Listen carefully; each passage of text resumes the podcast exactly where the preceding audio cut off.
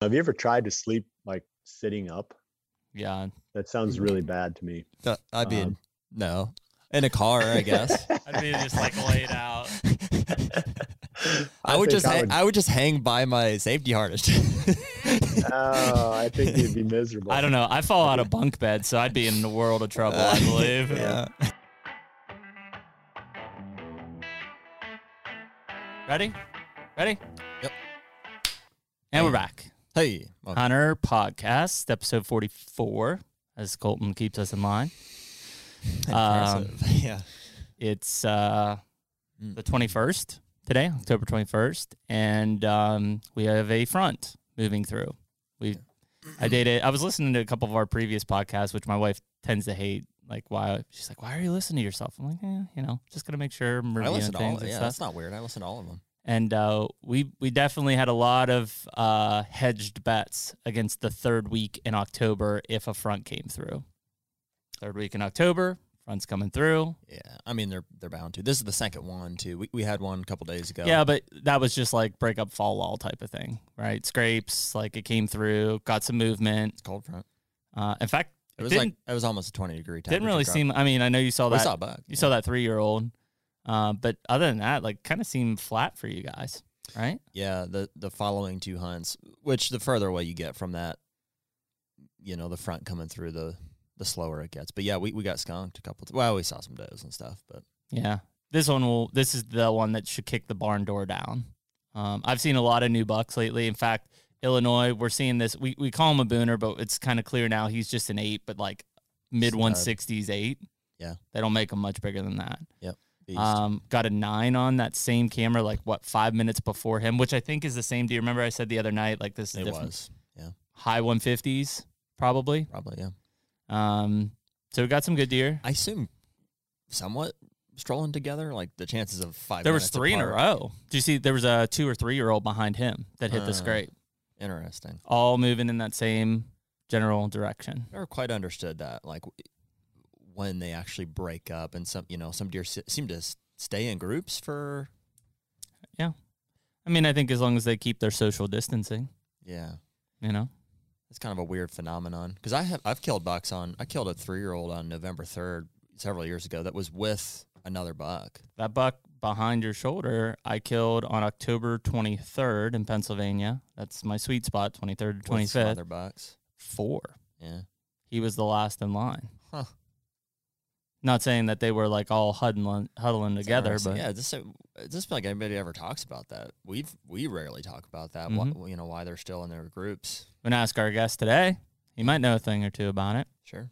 Um, before we introduce the guest, though, uh, I got a pretty good stud in Kentucky, which is making me excited. I've been struggling, Finally. struggle bussing. yeah.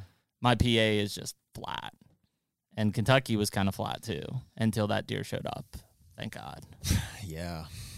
They'll do that this time of year. So you're telling me there's Show a up. chance? That's not a buck that you know, is it? no. He's got a real, real defined brow, split brow on the right, and then two like hooks beside that off the main beam forward, and then he's a mainframe nine. Yeah, it's a stud. Makes me happy. Are you gonna try to hunt him this weekend? happy. Yes, that's the um, that's the first like define besides Illinois or Indiana. Like that's the first buck that I'm like, that's a deer I want to kill. And I don't mean that like. It's not like I'm saying, oh, you know, I'm just holding out. Like that's a deer I want to hunt. Like I, everything else, like I've seen some great bucks. In fact, this is probably the best year for number of bucks on my Kentucky cameras um, ever. But like those are the kids and Emily. Like I'm super excited for them in November and gun season. Like there are bucks everywhere. Uh, in fact, I walked. So um, the mountain property has just been trash for me. You know, we talked about pressure. hunted, yeah. Yeah, pressure, and you know it is what it is. Uh, At some point, some of these five year olds will show back up. But so I took a walk behind the house. I have thirty acres, you know, and I don't hunt it. Like it's the kids and Emily hunt it, and that's it. And dude, there was a buck sign everywhere, and some like substantial rubs and scrapes. Mm. And so I've been getting. There's a lot of one year olds. I've got like a two or three year old eight point. I've got I picked up like a three year old five point, which is just ugly as sin. Uh, but I would assume there's a big one in there somewhere. And so many acorns. And then I've got my Seems like you have a good one show up in November every year. two or three usually Yeah. between uh, last week in October and second week in November consistently, and it's just catching them on 30 acres. But yeah, right. I've got that. Um, I went winter rye, Jeff Sturgis style, and it looks fantastic. Yeah. And a bunch of clover in there too. I put in. Did you see that picture I sent you the other day of the rye that Dad threw out by the pinch? Yeah, when you guys were in the stand. Yeah, I hadn't great. seen that since he went out and threw it. So that, that's what I ended up doing was I had Dad broadcast that rye right into standing ag. Look beans. great. I mean, it's something, which is, and it'll actively grow in 45 to 50 degree weather too. I tried some. It was pretty good. Um, well, so if we calculate this right, and I rely mainly on Strauss Lama for this, it sounds like this podcast is dropping first week of November. Which, if that's the case, we're all full mast. Sure. Boners, you mean? I Yes. see. Okay. Yes, Booners, you know, uh, you all in the same thing. Uh, and Speaking of Mast, dude, we watched a great movie. Mast or Mast, I'm not sure. What's that? What's that movie we watched the other day? Into the Heart of the Sea with one of the Hem- Hemsworth. Have you seen this? It's a whale hunting movie. mm, Captain Ahab, eh? It's about Moby Dick. Oh, I, I killed a white whale Have you- before. I know. Yeah. Have you heard of this movie? No, it sounds great. Fantastic. Worth a watch. Yeah. You'd like it. All about that. Into the Heart of the Sea. We always like to hunt the whale Anyways, Mast ships. ships. That's where my head was at. And that then transitions into this is November. So, what guests would we rather have in the first week of November than the man himself, Mr. Chasing November, Bill Winke? so, we brought him back uh, by popular demand at that. I think I, Easy bro- I broke this chair. I probably broke it before you did. Very true. Um, so, yeah. So, today's guest to start off November is Bill Winke, and super excited to have Bill back. He was one of our early guests in the podcast. Um, you know, and and again, even that was several months ago, thirty plus episodes probably ago. Um, so many people are like, "What's Bill up to?" So that's what we're gonna find out today. What's Bill up to? Trout fishing would be a safe bet. I know he's got some construction projects on the new place farm that Does he he? has. Uh, I think he's building his new barn and stuff for his office and everything. But um, Did they buy, they bought a house up there? mhm. Not building one. Nope, bought one. Um, so yeah, today's guest, Bill Winke. It's November, kind of. You awake still? Not sleeping yet. Huh. Yeah. Wow. Snap, he was sleeping with his eyes open. Where am I? Ping snap pong. me out of it. Yeah. Well, it's uh, daydreaming about being in a tree stand. well. I was gonna say like normally you had the look at I have at the end of November, which is like what just happened. like where where did the two months of this season go and what just happened? But uh, yeah. So well, first of all, Bill, appreciate you coming back on, man. Like uh, by popular demand at that. Like by far one of the most listened to podcasts that we've launched and and we were just talking this is number 44 for us so we've been going strong all year if we do this right at the end of the year we'll or early january we'll have 52 episodes because that's when we started Hmm.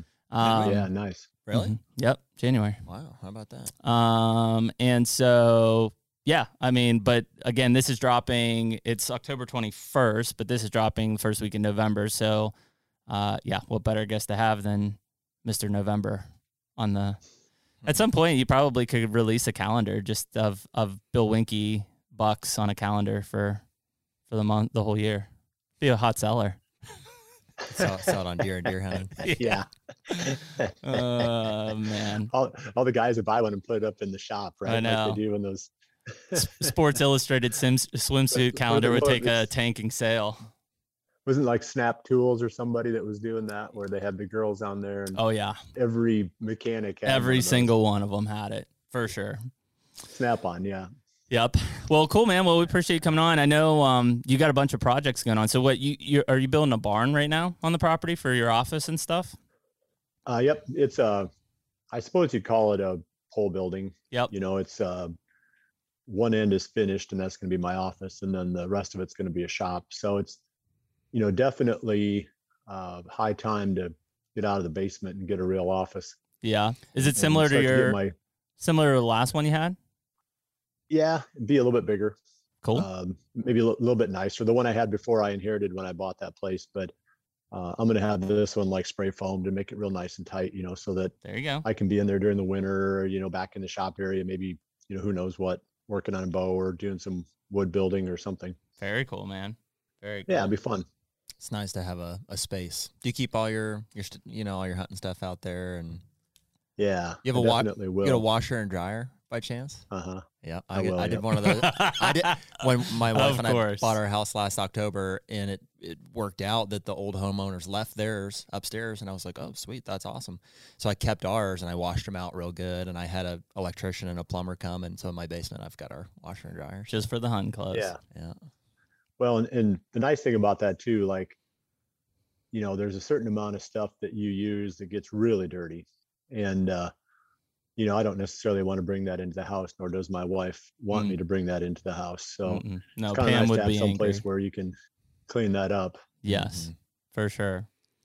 Well, um, I guess you know last time we left off, Bill, uh, and it sounds like when we were kind of pre-talking here before the podcast. So you're going to be hunting the same farm that you hunted last year, and that you killed uh, pretty damn good buck last year as well. Yeah.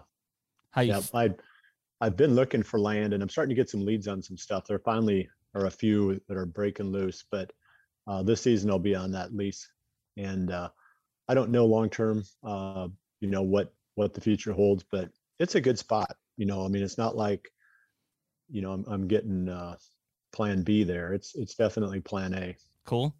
I, I it's funny you kind of bring up the land thing because that's one thing that I'm starting to look at too is you know potentially investing in another place and and you know whether I section some off for ag and cash rent or it seems really slim pickings on the listings right now. So are you looking at listings or is it like beads on? Yeah, you know if I make these guys an offer, they might consider selling.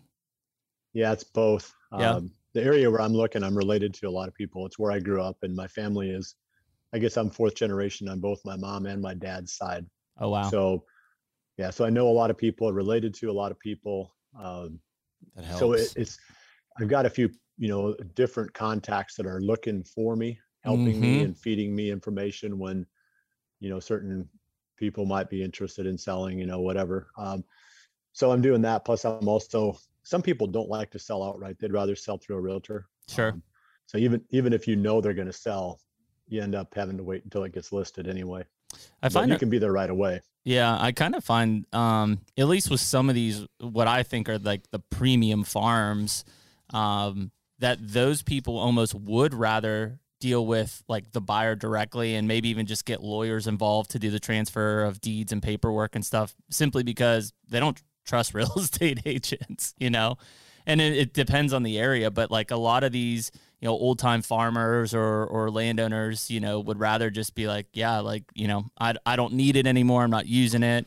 And and I kind of have that situation in Kentucky right now with with my neighbors and that like we're already discussing, although there's no rush of like, hey, at some point we're not going to use this property anymore. If you'd like to buy it, like we'll sell it to you. And I don't need anybody involved except the lawyers to get it done.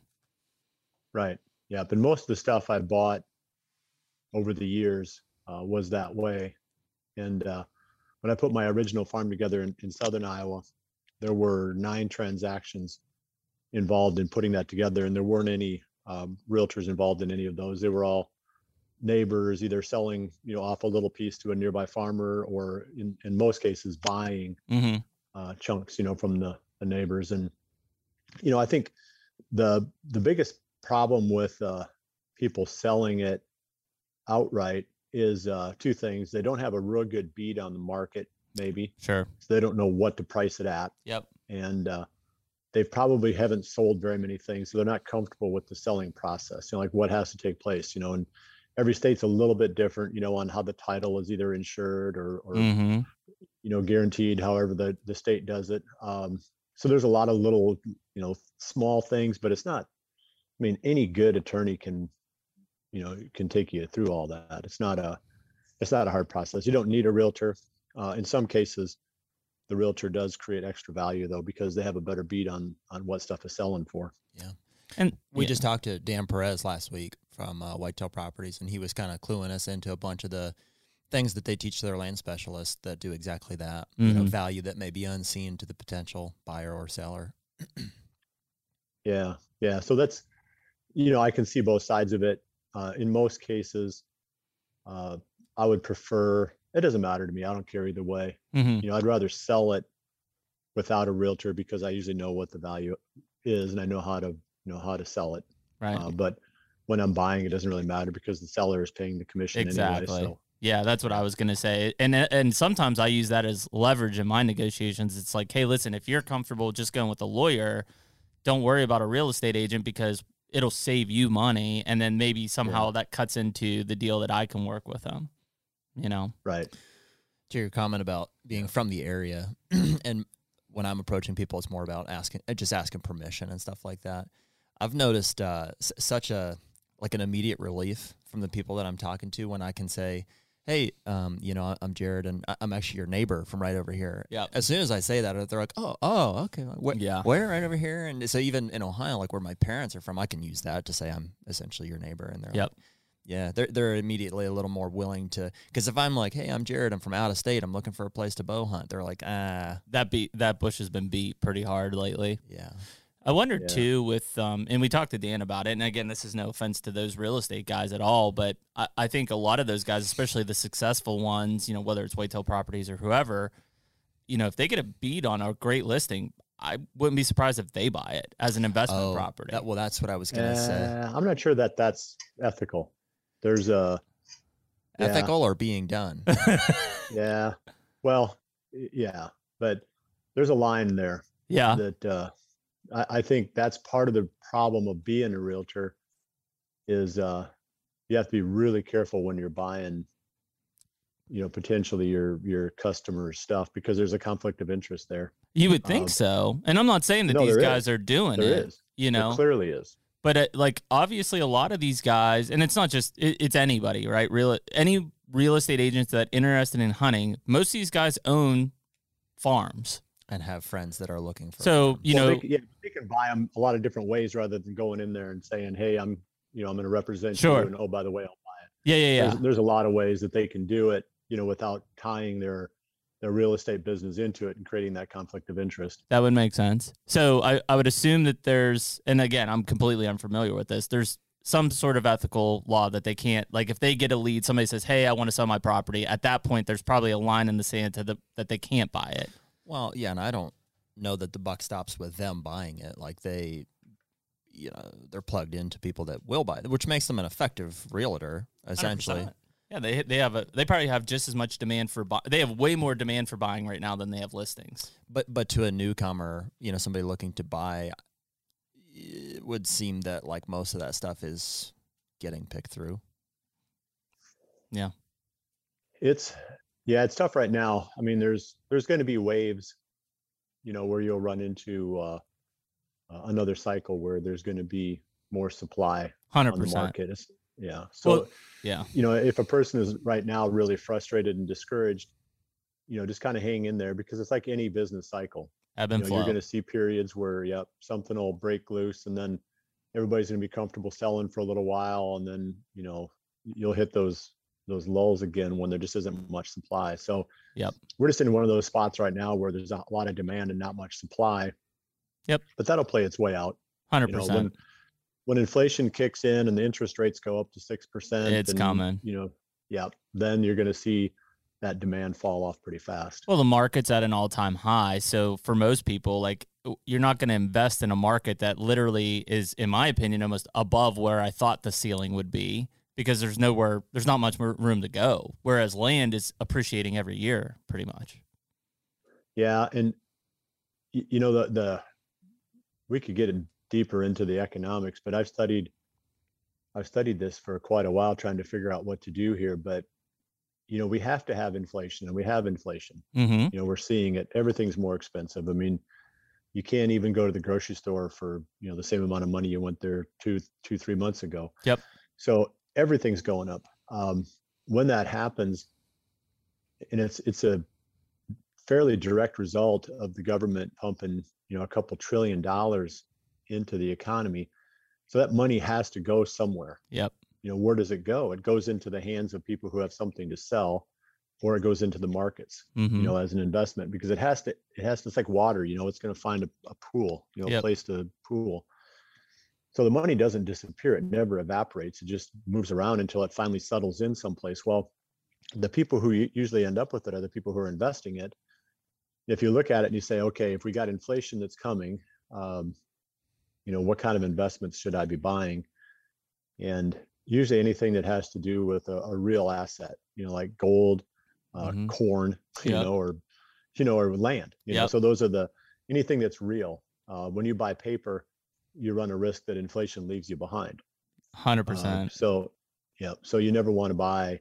You don't want to have cash, you know, at a time when there's a lot of inflation coming. So I think that's why there's a land rush. Is everybody foresees this inflation coming? There's a whole bunch of money that got pumped into the economy. It's trying to find a place. Mm-hmm. You look at the stock market, and you feel like almost every company there is overvalued, you know, historically overvalued. Yeah. Um, so what do you put land into or money into? And it's like It's land. you know people are buying land and land is now historically maybe overpriced or whatever you want to say so who knows when this whole bubble pops Yep.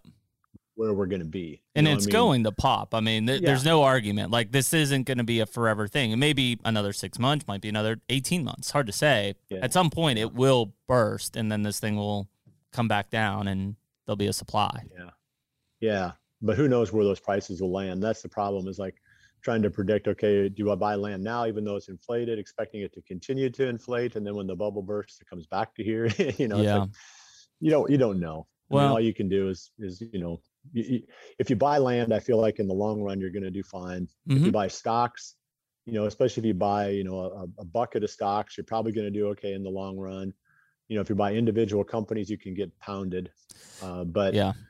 you know I, I think that you know a guy shouldn't be afraid right now although i do think that inflation is going to force that interest rate to come up and that's going to change everything Yeah. I mean, one of my big things, and this is just recently kind of doing some, you know, self analysis, is that, you know, I've got investments in the market and stuff. The one thing that bugs me as a person and always has is that I could will myself to death. No matter what I do, I'm not going to affect those stock prices in a positive way. Whereas if I invest in a piece of land, I can put elbow grease into that thing and whether I'm harvesting timber or transitioning pasture to ag, like things I can do can increase the value of that property. Yeah, for sure. And and I think that's the beauty of it for you know recreational landowners. Um, you have the ability to make the changes, whereas I feel like the farmers, you know, they buy farmland, and the underlying commodity price is what drives the value of that of that land. Mm-hmm. You know, so they don't really. It's not like they can say, "I'm going to put more fertilizer on," you know, and I'm going to sell my land for more. You know, if, if the corn is five dollars, the land is worth this. If Yep. the corn is three dollars, the land is worth 100%. less. Mm-hmm. so that that's kind of the downside of buying ag land whereas recreational land you have that option of you know being able to make it a better product Is that's such a hard and I mean Dan and I we, we kind of went into it a little bit, but like Bill and not to get into the nitty gritty details of it, but like in your background, and we've had this conversation before. I mean, you've been successful at purchasing properties even prior to the farm that most people know you for in Southern Illinois. You know, and Iowa. and yeah, or sorry, Iowa, and um, you know, doing things to those properties to then continue to invest and improve until eventually you had the the home farm, right? And so, Yeah. you know, what's interesting, and I guess some of it's mar- market dictated, you know, others is just perception in the industry. But like, talk about that recreation side, like that value. Oh, it's not a commodity, but it's very, uh, it's it's very, you know, it's not static, right? It's it's fluctuating at all times based on, you know, where are you at, what's the quality of the property, what's the potential of the deer, what's the current value of the deer, and and that's such a weird thing because there's not many people that can tangibly put a price on that. yeah i mean i feel like i mean i, I can i can get comfortable doing it. It's the only thing the only investment that i really understand. Um, i don't have any money in the stock market. And uh, you know i bought some commercial real estate because we sold our farm and i had to buy something and i couldn't find more I was- land I was but- gonna ask that without prying because that that yeah. that's a a thing that I think a lot of people would look at is as they're going through a process, whether it's a residence or it's a piece of land, like what happens in these times where the next piece isn't there for you? What do you do? right So you Well, invested of- commercially? Yeah, there's tons. If you look at it and you say, okay, there's there's maybe you know X number of of properties in a certain neighborhood that I would like to own. Yep. If none of those are for sale and you've sold something and you want to do a tax exchange, you've got to find some other real estate some other investment real estate is basically how it's written. Is that a 1031? Yep. Okay. So the there's tons and tons of commercial real estate out there. It's not like you're trying to figure out, you know, that perfect one. All you need is one that checks the boxes. And and you know, I'm not the world's greatest at it. I'm really pretty uncomfortable to be, to be honest with you with that type of investing versus the recreational land. Sure. But I had I had to do something because I didn't want to pay the capital gains tax. Uh, the upside of the commercial real estate in this case, if it works, is you know my rate of return is high enough that I can take the income from the commercial real estate and use that to make the payments Yep. on the recreational land when I find the right piece. There you go. So it's sort of like it becomes the the revenue generator or the the generator of the of the payments for that loan. hmm Um, you know, you don't get to go cash for cash like you would on a 1031 if you're selling a hunting land and buying hunting land. exactly. You've kind of got this middleman, Yep. and the middleman just gives you money, and then you use that money to pay your loan. Yep. Makes sense. Um, so, like I said, we'll see if it works. You know, on paper, it sounds like a great idea, but you know, when you're only as good as your tenant. yep. Um, if somebody says, you know, what do you think of your commercial investments? I'll say, well, check with me when the leases expire on my current tenants. Then I'll tell you, you know, what I think of it. Yeah. If they if they renew, then I love it. If they don't renew, dang, yeah. what what else what else could I have bought instead?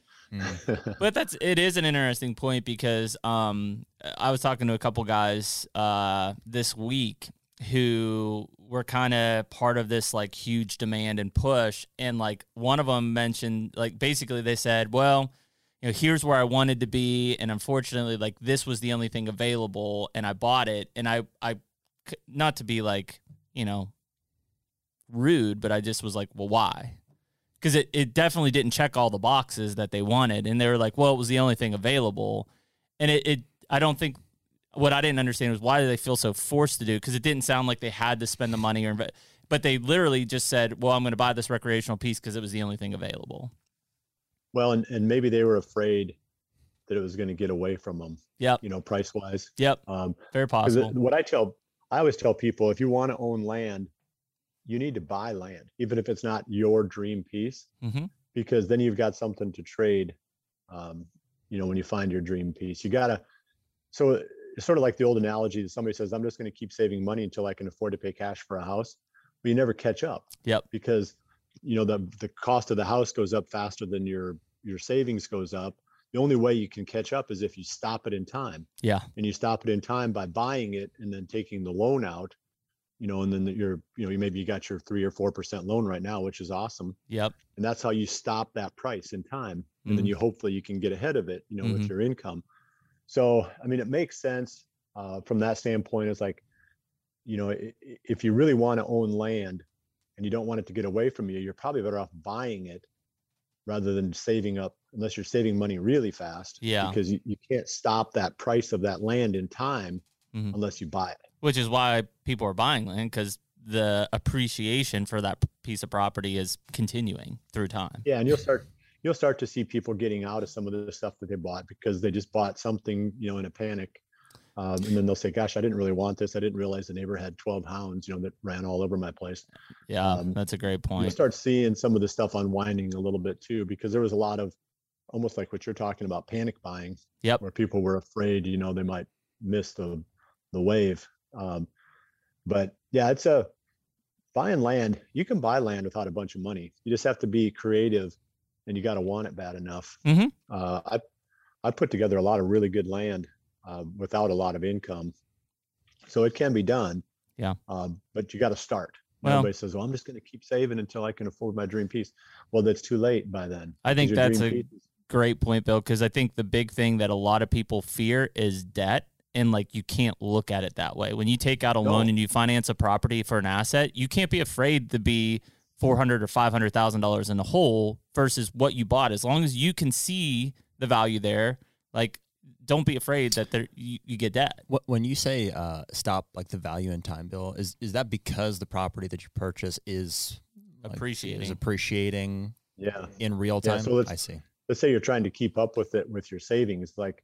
I got maybe you. the land prices are going up you know 6% a year or 7% a year which is kind of a historical average and and your savings you're you're going up.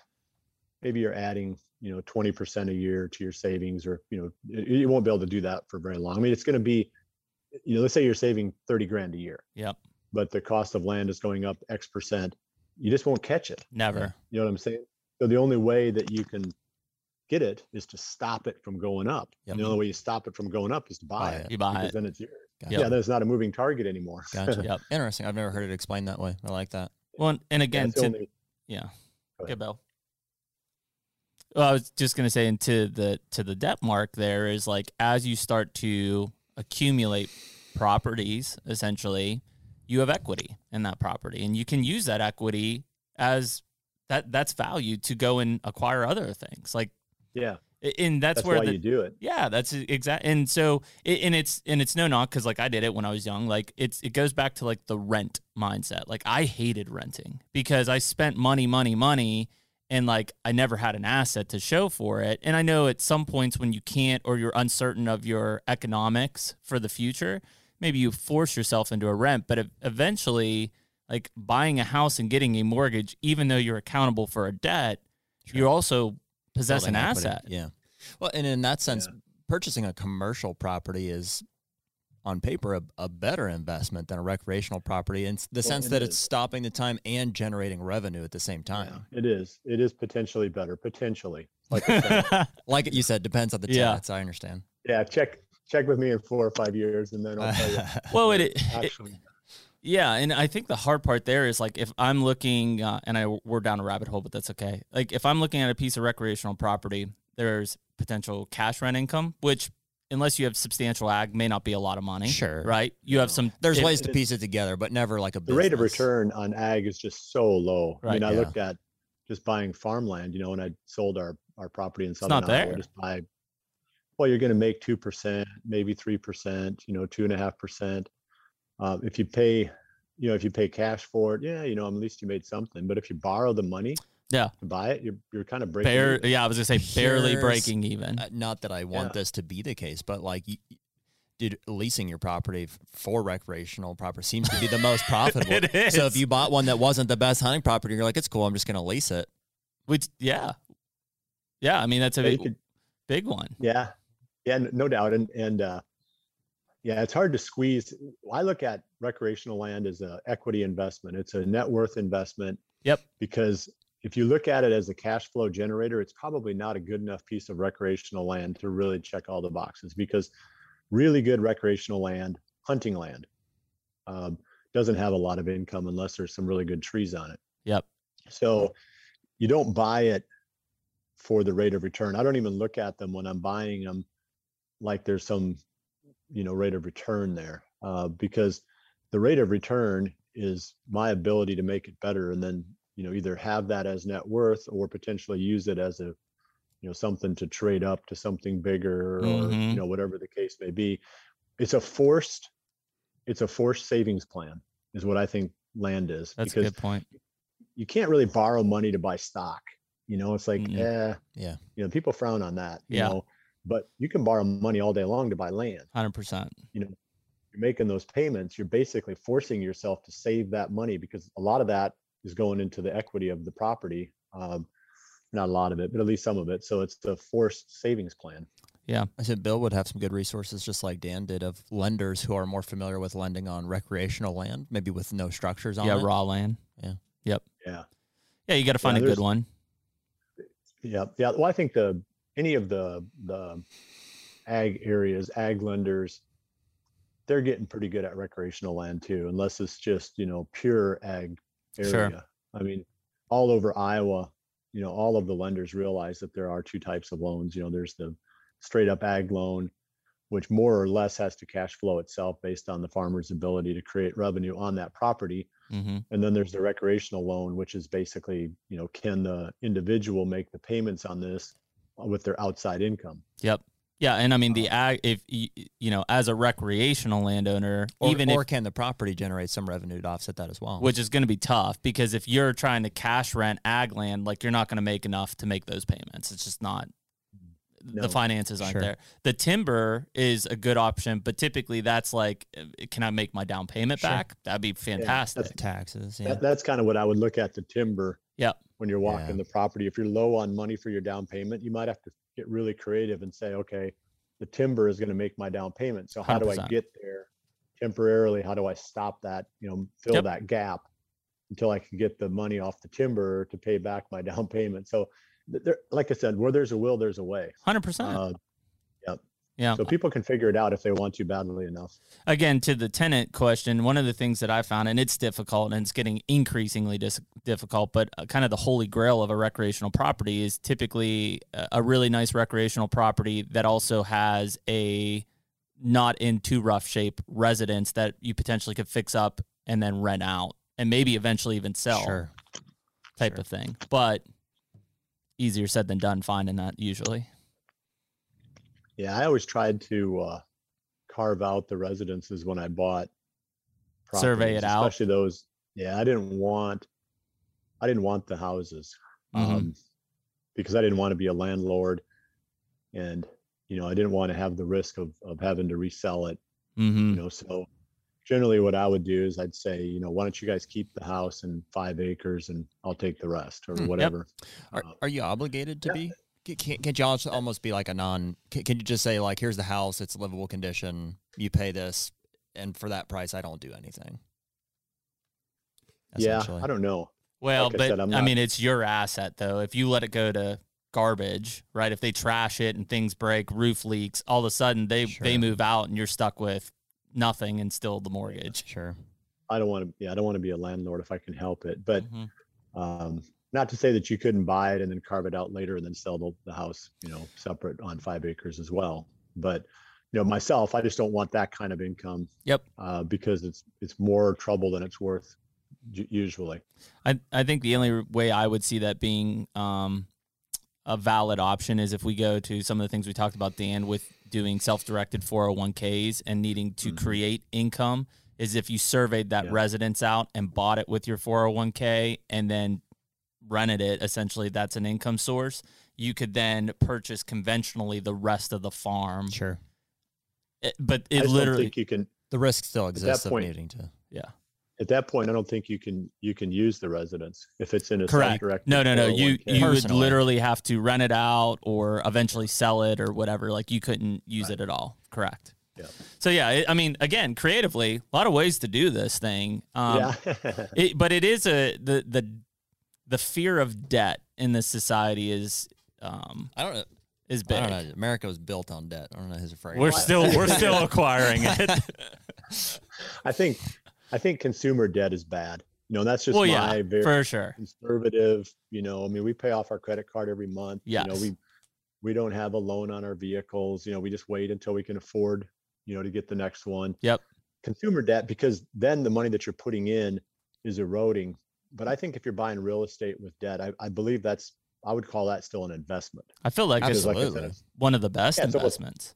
Yeah. yeah, it's a it's a forced savings plan. You know, that debt is actually going in back into your pocket long term. And when you say best, maybe not necessarily most aggressive, fastest growing as a, No, no. a paper investment. Stable appreciation and ability to have an on. impact on. Exactly. And as hunters, you know, we get to enjoy it in the meantime. yes. yeah, as long as you don't buy it with thing. your 401k. Yep. Yeah. Yeah. And, and- well, no, you can still enjoy the land. Yeah. You just can't live in the house. Yeah. If you segmented it out that way. Yeah. Yeah. Conventionally. Right. hmm But if you bought the whole property Sure. with the 401k, yeah, you can't do anything, I don't think. Mm, I don't. I think that's not true. I think you can still hunt it. Um, Hmm. I think. I think you just can't live there. It can't be a primary residence or or your residence. You might want to check into that deeper. But Uh, We definitely I'm are going to sure. dig into that. That's probably that Friday thing that we do, Strauss. So, but yeah, that's it. Again, creativity wise, um, yeah, if you want it bad enough, and and really, Bill, this all spurred from Jared and I talking, and and kind of tangenting back how we started this discussion. Like, we pay a significant amount of cash every year for leases Way too much. you know and Yeah. and ultimately the amount of investment that we put into leases i mean there's some great ones that we have but there's also some marginal ones it's like man Un, it's like unbelievable. Like we're paying more than almost more than you'd pay in mortgage payment. There's no down payment, yeah which is the big thing. but there's no equity either you know Right. well, Yeah. and that's that's kind of what started me buying land a long time ago. Was I had permission on a lot of properties, but I was also helping the farmers. You know, I'd be baling hay or building fence or whatever. Yep. And I was putting in about 20 hours a week on the farm for Whoa. six months out of the year just to maintain my quote unquote, you know, free hunting. Well, I realized that for 20 hours a week, you know, I could just write more articles for the Yeah. magazines, wasn't free. land. Yeah, it wasn't free. Yeah. So that's what I did, you know. So I just I said, well, I'm just going to buy land and I'm just going to spend Mhm. those hours, you know, creating income. And it's it's it's easier when time is money for you, but for people who have let's say a, a, traditional salary job where they they're not going to get more money if they work harder, Correct. they'd have to get a second job. Yep, that Which makes sense. again is doable. I mean, For sure. you got one you got one job that, you know, pays the bills and the other job that you do on the weekends or whatever buys your land. Yeah. Well, and again, if you want it bad enough, you'll figure it out. Yeah. You know, and you got to work. It, it, you can't expect to just do what you are doing and and be able to get more things. Like it's the world doesn't work that way. That's right. Um, so Bill, if we kind of tangent that into what you're looking at from a property standpoint, I mean, I would assume at, at your point in your life, let's let's start with that. At your point in your life, are you recreational value first? So you're saying, what is this like your point in your life? That's kind of bad. No, no, no. That's, I was thinking the same There's thing, something Bill. What's he about that. no, saying? no, no, no. I'm just saying, What are you like, getting at, Jeremy? No, no. Listen, where you're at in in what you've done in your career. See, he's, that's what he's saying again. I'm not putting an age on it. He doesn't want to come right out and say, now that you're old. No, no, no. okay. Listen, we're not doing down that rabbit hole. what Um, a jerk. but like you know, uh, but I and I say this because I also know Bill's mind in that like he's always thinking investment still. Well, Thus the point that he's investing in commercial real estate right now. So like I I'm just looking at in what you're looking at in a property now. Is it recreational value first? Are you looking for like the best place to grow deer first? Right now, I'm just trying to find something that I can buy, something that gets me back into the game. Mm-hmm. Because, you know, if you sit on the sidelines long enough, you forget how to shoot free throws and how to dribble. Yeah. Um, you know, you you got to be in the game. You've got to got to have a chip in there. Um, so I'm just trying to find stuff that may not be awesome, but it's not bad. Mhm. and you can get it at a reasonable price something you can go back to work on you know increase the value of the property a little bit You don't want you're back in the turnkey. Right. no. You you want that? something that you don't want something that's turnkey. You want something that you can get your hands around and work with. yeah there aren't very many of them that are turnkey um, and if there are, you you're know, to going be to honest overpay for you. it. Yeah. there really are very very few um, maybe one out of every thousand pieces of recreational land is actually everybody says oh it's turnkey it's not most of them all they did is planted a couple food plots Hundred you know, percent. and they say oh it's turnkey system. Yep. it's not turnkey. There's a way more to a, creating a really good whitetail property than just putting in three acres of soybeans. Mm-hmm. Mhm. Um, so anyway, the uh, um, yeah, I mean, I'd love to buy my dream property, but you know, you you could sit for a long, long time and it may never happen waiting. Um, so I think the key is, like I said, to get back in the game, get in the game, Yep. um, and uh, that way now you're a player. People take you seriously. You know, when you show up and say, "Hey, I'm interested in." You know, buying some land. They're like, "Oh yeah, well, we saw you bought, you know, so and so's down the road there." I was gonna say, it's so are like- you are you interested in multiple pieces potentially? Yeah, I mean, I'd like to get back to where I was, you know, Yep. if I could. Yep. Because, you know, the whole idea with doing that tax exchange into commercial real estate was to create the revenue that could drive the debt, you know, or carry the debt Yeah. would let me get back to where I was, but in a different part of the state. Yep. Yeah, that's a big and it's gonna puzzle to put tricky. together. Yeah, you know. it's tricky. So you, you just got to be, like I said, you got to be in there with something. you know, Mhm. and and uh, once you start at it, once you get in there and and you know stuff opens up, you know doors, you know people look at you more seriously. If you're their neighbor than if you're some just somebody knocking on the door. Yep. Yeah, I completely agree. I, I assume um obviously we said this thing's dropping first week of November. At what point do you like keep an eye on the properties but you're really like all right, it's November, like I'm hunting this lease, I'm dedicated to this property. I'm I'm looking for something to buy, but at the same time I'm really focused on where I'm at. I'm not super aggressive in my search. I was at first when I still had the 1031, you know, cash Yep. that I had to figure out what to do with. Yep. but after I placed that, you know, I've become less aggressive, you know, and I'm hoping that my grapevine will shoot me some leads, which it has been. Mhm. And uh, even stuff that gets listed, you know, people will call me and say, Hey, I heard that so and so is going to list such and such farm. Yep. So I'll call that realtor and say, you know, what's going on? Yeah, we're going to list that tomorrow. And I'm like, well, can I look at it today? you know, so Yeah. I mean, I'm still, I'm still getting leads from people because of how many, you know, uh, contacts that I have in the area.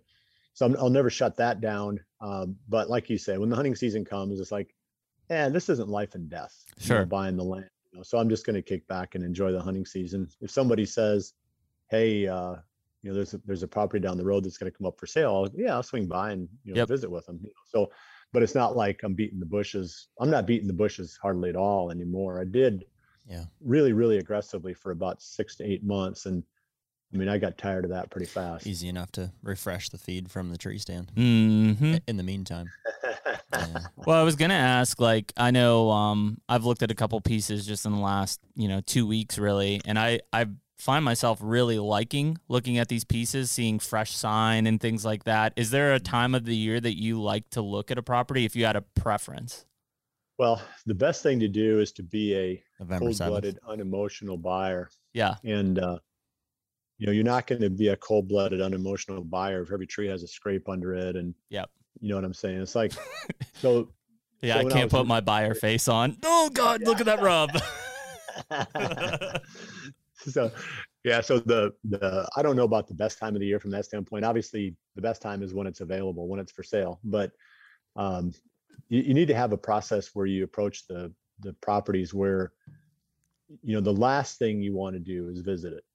You know the first thing you want to do is is sort of vet the neighborhood. You know maybe you got friends in the area maybe the game warden you have a bunch of different Mm. people that you can talk to to find out you know what goes on in this neighborhood you know do am i going to have problem with funny, any of it's my funny neighbors what you can turn up Um, in a search like that. I'm just talking to some neighbors. I did it this week. But- yeah. Yeah. and you got to kick there's always one rock you don't want to kick over like oh i don't like the looks of this you know but that's the one that you have to most have to kick over because you- you're putting up a lot of money you don't want to find out after the fact that you know such and such's son is on your land all the time you know hmm um, you need to be able to figure that out ahead of time. So I always try to figure out as best I can the whole landscape of the neighborhood. Um, you know, look at the the aerial photos, kind of get a feel for the property. You know, not like fallen in love with it yet. You do all that stuff, and then at the end, if it's still okay, it's like okay, you know, this one is still on the list. Then you go look at it. Yep. And if you go look at it first, you run the risk of falling in love with it and taking like emotional possession of it Yeah. before you've gone through all that, you know, that due diligence. mm-hmm. Yeah, that's, pretty risky. And you know, realtors love that. You know, they they want you to for sure. to get excited about it because you know then you're going to buy it uh, without doing all the due diligence. And and uh, sometimes you have to. Sometimes you have to move fast, but it's it's risky. Do you feel Um, like you have gut gut reactions on some of these places when you see it? You're just like, yeah, this probably could be it. Yeah, you can tell. yeah You can if if you're a hunter and you drive around and uh you know you don't see a bunch of tree stands on the fences and you don't see, you know, like you can you get a sense of what's going on. You know, you, you don't have to have every single neighbor tell you exactly who hunts their property and you know all that stuff, but you know, it helps to have a lot of experience as a hunter if you're buying hunting land because then you can start to see the problems Yep. and if there's a fence, if there's a fence that's laying down in the timber and it's like one wire and the neighbor's like, oh yeah, don't worry about it. You know, I mean, that's, everybody knows that's the line. Mm-hmm. Uh, those are kind of risky ones too. You have to kind of, you know, there's just certain things are a red flag. I mean, it's, and uh, Mine think, tends to be of it from the, okay. go ahead. Uh, I said mine. Mine tends to be power lines. Like when I look at an aerial map and I see a power line running through, I just feel like it's a, a gateway to trespassing because it Mm. it usually intersects so many properties. Four four wheelers like power. Hundred. lines. Yeah, it's easy. Yeah. You know, yeah, and it's, yeah, it's different here. yeah, We don't, we don't see that at all here. yeah. I just um, see like instantly, like somebody enters the road on this power line here, and they don't stop until they're on the road over here, and they just don't Oh. care. Interesting. Yeah. No, the power lines are fenced here. Hmm. Um, yeah, there's no, there's no public access to any power line. I think, I think the the Midwest, anywhere there's like cattle or pa- pasture or Yeah. ag ground, is typically f- fenced. The, the perimeters are a little easier to follow than like where you're at. in So like I've, I've been looking at Southeast Ohio, you know, Yeah. which is still a little bit rugged, not uh, right off the Ohio River, and like there's been some decent chunks, but then it's like, like I can just visual again. That's my red flag. I'm like, man, they're just like I can almost zoom in and see Dude, the four wheeler uh, trail uh, like right through the power line. I'll tell you what's a Yeah. what's a red flag is, and because we experienced this on on our property, and so, uh, and I'm not going to throw like base camp leasing under the bus here Sure. because we lease, we have some leases through base camp leasing, but in our situation, so my family farm is you know here, and we've put a lot of work into making it good with you know chainsaw work and food plots and but it's bordered by a property that my uncle owns and he doesn't care at all about deer hunting he's a cow farmer He- he's a cattle farmer Mm-hmm. and he leases his portion through base camp leasing and it's garbage hunting. It's pa- it's pasture with cows in it. There's nothing good there.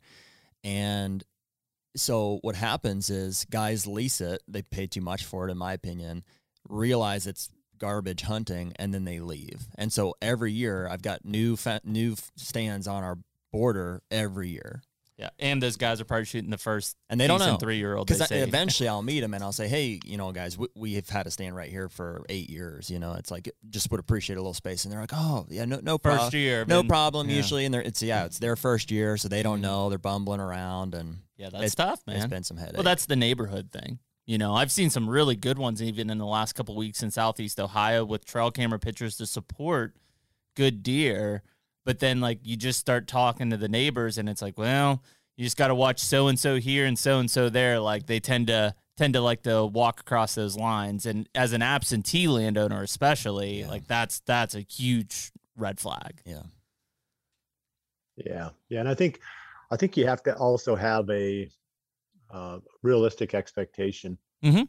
You know, sometimes just owning land without it being perfect um, is is a positive. Um, you know, like I don't expect if I'm an absentee landowner that nobody's ever going to walk on my farm. In Hundred fact, the first thing I'm going to do is tell my neighbors, help yourself. You know, go mushroom hunting, go Indian arrowhead hunting, whatever you want to do. Ride your horses. Just make sure that you and your guests and anybody else shut it down. You know, by September 1st or Yep. whatever, and then that way, it's almost like um, they become part of of your team. Yeah, your you know, eyes. rather Yep. Mhm. Yeah, because they don't want to lose their rights to your land by letting people come in off their property. Yep. Um, so if you try to shut it down and turn it into like this, you know, a vacuum of, of you know that's going to fill up with deer, I don't know if it's realistic. You know what I No. mean? At, at the end of the day, and you have to own so much land to have really good deer hunting that you control anyway. hmm So I think sometimes you just got to take a deep breath and go, ah, you know, this is going to be fun no matter what. You know, Yeah. I'm not going to lose sleep over all the little stuff. I think sometimes the mystique too of if you lock it down, the draw of trespassing is even higher than if you're kind of loose with the borders without, you know what I mean? Because they're just yeah. like, well, what, like, what do you well, mean? Like, especially back when you there? start posting like ad, you're advertising like QDMA and stuff. Those are that's Yeah. what really does it. Yeah, if it's posted, it's I- I, posted. never, Yeah. I never posted any land. Um, I just went and talked to my neighbors. Yeah. Always and just said, hey, you know, I don't really want to post. Everybody kind of knew the borders. Yeah, can you keep people out? And they're like, yeah, yeah, we can. You know, so that's better than throwing a whole bunch of no trespassing signs up as soon as you buy something. Everybody's like, oh, great, some guy just, you know, And yet, that you got to you got to think of it from the standpoint of the guy, the farmer, your neighbor, whoever that's lived there his whole life, and now you Yes. show up and slap up a whole bunch of no trespassing signs as if to say, you know, keep your trespassing behind off my. You know, Hundred percent. it's almost like an insult. Yeah. I completely agree with that, Bill. But at the same time, with my situation with the leasers, like I- I feel like there's no other way because I, I don't have a means of contacting these people. Sure. My uncle doesn't even know who they are. They're just Yeah, that's a different situation. come in two three times a year, and well, you need to have a little talk with your uncle. I think. Um, yeah, good luck. the Yeah. problem is not the leasers. The problem is your uncle. Not Yeah, tying those guys right. right. down. Well, you said it, not me. so- Yeah. yeah, that seems to be. Well, I mean, I think that the you know the cool thing here is like uh, there will be options. I, I think there's a lot of people, including myself, that feels I won't say anxious, but a little bit of tension and like, man, like I I'm looking so hard to where almost to what you said, Bill. Now that hunting season's there, like I'll keep an eye open, but I just want to enjoy the season. Like it, I'm too far into it. Like I'm not going to do anything effectively if I buy a piece of ground right now, anyways, for this season. Like at this point, it's like let's just enjoy what I have, focus on what I have, and then let's let's just keep an ear open of what could come down the pipeline. Yeah, something will open up. I mean, it's right now we're just in a really weird period and everybody's kind of stressed out about it. Um, Mhm. You know, but that doesn't mean it's going to stay like this. You know, I, I feel like, you know, land is always going to be a good investment, but I think right now it's sort of like this land grab Yes. and uh, that can't, that can't last for, forever, for I sure. I feel like a lot of people are like, um, should I buy land or is the world going to end? Yeah, that's pretty much the two options on it. And yeah, I- think and if it is, should I still buy land? Well, and, and my fear right now, even though like I'm financially ready to buy land, and there have been a few pieces that come up that I'm like, eh, that could be the one. If I look at the price to where I think it should be, it's, and this is not just from the hunter mindset, this is from the investor mindset. It's not that great of an investment. Like it's still good, still solid, but I do feel like there's a lot of overpricing right now going on. Bill disagrees. I can see in his eyes. You're not going to find, you're not going to find bargains for quite a while. Yeah. I think you're going to find fair market price or a slight step up to, to market. That's what you're going to find for sale because there's too much demand and not enough supply. Yep. Those bargains, They you don't have to be exist. insane to sell something for a bargain right now. Yeah. And so you're basically banking on like, okay, maybe it's not what I think it's worth, but five na- five years from now it'll actually be more than what I paid for well, it. unless you what can. you're really banking, Yeah. what you're banking on, I think, is that inflation is going to kick in Yep. and that it's going to be, you know, 5%, 6% inflation for a while. And then Mhm. the interest rates are going to go up. Mm-hmm. and you're locking in a low interest rate at a price that's you know realistic and then inflation is going to drive the the you know the price of every type of of real asset up Mm-hmm. um, it's not a good you know it's not a good uh, i don't i don't feel good about it for the economy No. but i think if it's going to be an inflationary time um, you should own land I, I do, or gold or silver or something you know, some hard asset Yep. yeah, I, I do think like we're in Kentucky. Uh, Kentucky is the state that comes to mind, but maybe maybe some parts of Pennsylvania too. Um, y- I agree, Bill. You're probably not going to find a bargain unless you can find a landowner who maybe doesn't understand the recreational value of their property, Mhm. and there is no other agricultural or Sure. leasability to that property. Well, and that's where timber's really coming in and play for me. Yeah. Yeah, once in a while you'll find it. I mean, it was when I started buying land, I started back in the mid 90s and uh, nobody knew anything. I mean, you, I could have bought half of southern Iowa. was the internet around then? No, there wasn't. when did the I internet mean- become a thing? Uh, 97, 98, 99, kind of when it really started kicking See, in. now you're coming back But- to when I said, Bill, at this time in your life. Stop that. yeah, back in the day, nobody knew anything. Could, couldn't No, Google could it. bought, you could have bought half of southern Iowa for the timber value. Well, I'm and not that's, exaggerating. yeah, I know. And No, I mean, serious. what's the price Flat of some, bought it and put money in your pocket when you were done. what's the, some of the, what's the price of that land right now on Well, average? I mean, it's it's it's pretty expensive. I mean, anywhere from, you know, thirty eight hundred for recreational up to you know six seven six thousand for recreational. Depends on where you're at in Iowa. But back then it was like three hundred and fifty dollars an acre. Well, that's two walnut trees. that makes me want to vomit. Oh, I know. You could buy if it had two walnut trees per acre. Well, but it's like, can you go back in time and, and They don't know even how have much? To be good. Yeah. They don't even have to be good trees. Well, you found a few, didn't you? Like you found a Oh, few. yeah, but I mean, but that was already they were going up. You know, by then the land was already going up by then. Ugh. But you literally had you known anything you know back then and i didn't i was poking around trying to figure it out but Sure. you literally could have bought everything out there for the basically the cost of the I mean, that's just value of insider trading, like- the- i had a um, a friend down there and this was in the 90s i think it was in the early to mid 90s he had 500 acres of solid timber they wanted to sell it to him for $50000 $100 an acre but Mm, he said he wouldn't do it because he just couldn't see, you know, how it was going to be worth a hundred dollars an acre. Well, that's one tree. That's less than one tree. wow. A- and I, I there's a lot of speculation around this, right? What do you think? Could you could you point to a single thing or maybe a, a couple things that truly has driven the cost of land up, not just in southern Iowa, but just overall? What uh, what, what would you think, Bill? Oh, well, there, look at it this way. if you're looking at an anything that you're going to buy and you say it's kind of a supply and demand driven thing. Mm-hmm. Um, I had a fellow tell me one time, and this would have been probably in the 90s, mid to late, no, early 2000s maybe. He said, finally, every acre of the world has been charted. You know, we now have an accounting of every single acre. He said, truly, this is a finite supply now for the first time. He said, now the world only has X number of acres. Everybody knows where they are Mm-hmm. and, and how many there are. He said, from here on out, nobody can say, oh, it's infinite supply. He said, every every year there's going to be more demand and there's going to be less supply because of the development, you know, gobbling up farmland, gobbling up recreational land. You know, the cities are moving out, you know, so there's not only is the supply fixed, it's going down. Yep. And people say, well, you know, they're not making any more of it. Well, no, they're actually making less of it. Yeah, it's You know, being taken away. That's right. So the supply is going down while the demand is going up. And people have finally become more aware of it. I think there's just more cash, more awareness of land Mm-hmm. as an asset, as a as a as an investment asset. Um, used to be only farmers bought it, Right. and then they didn't care about the timber. Yep. So guys just knocked on the door and they went deer hunting. Well, all of a sudden the whitetail became, you know, this this uh, sought after animal to hunt, and that gave some value to those, you know, that rough land that the farmers were basically giving away. Um, Mhm. When they sold their farms, they sold the tillable and they gave away the rough land. Yep. Uh, that's how they that's how they valued farms back in the 80s and 90s. Yep.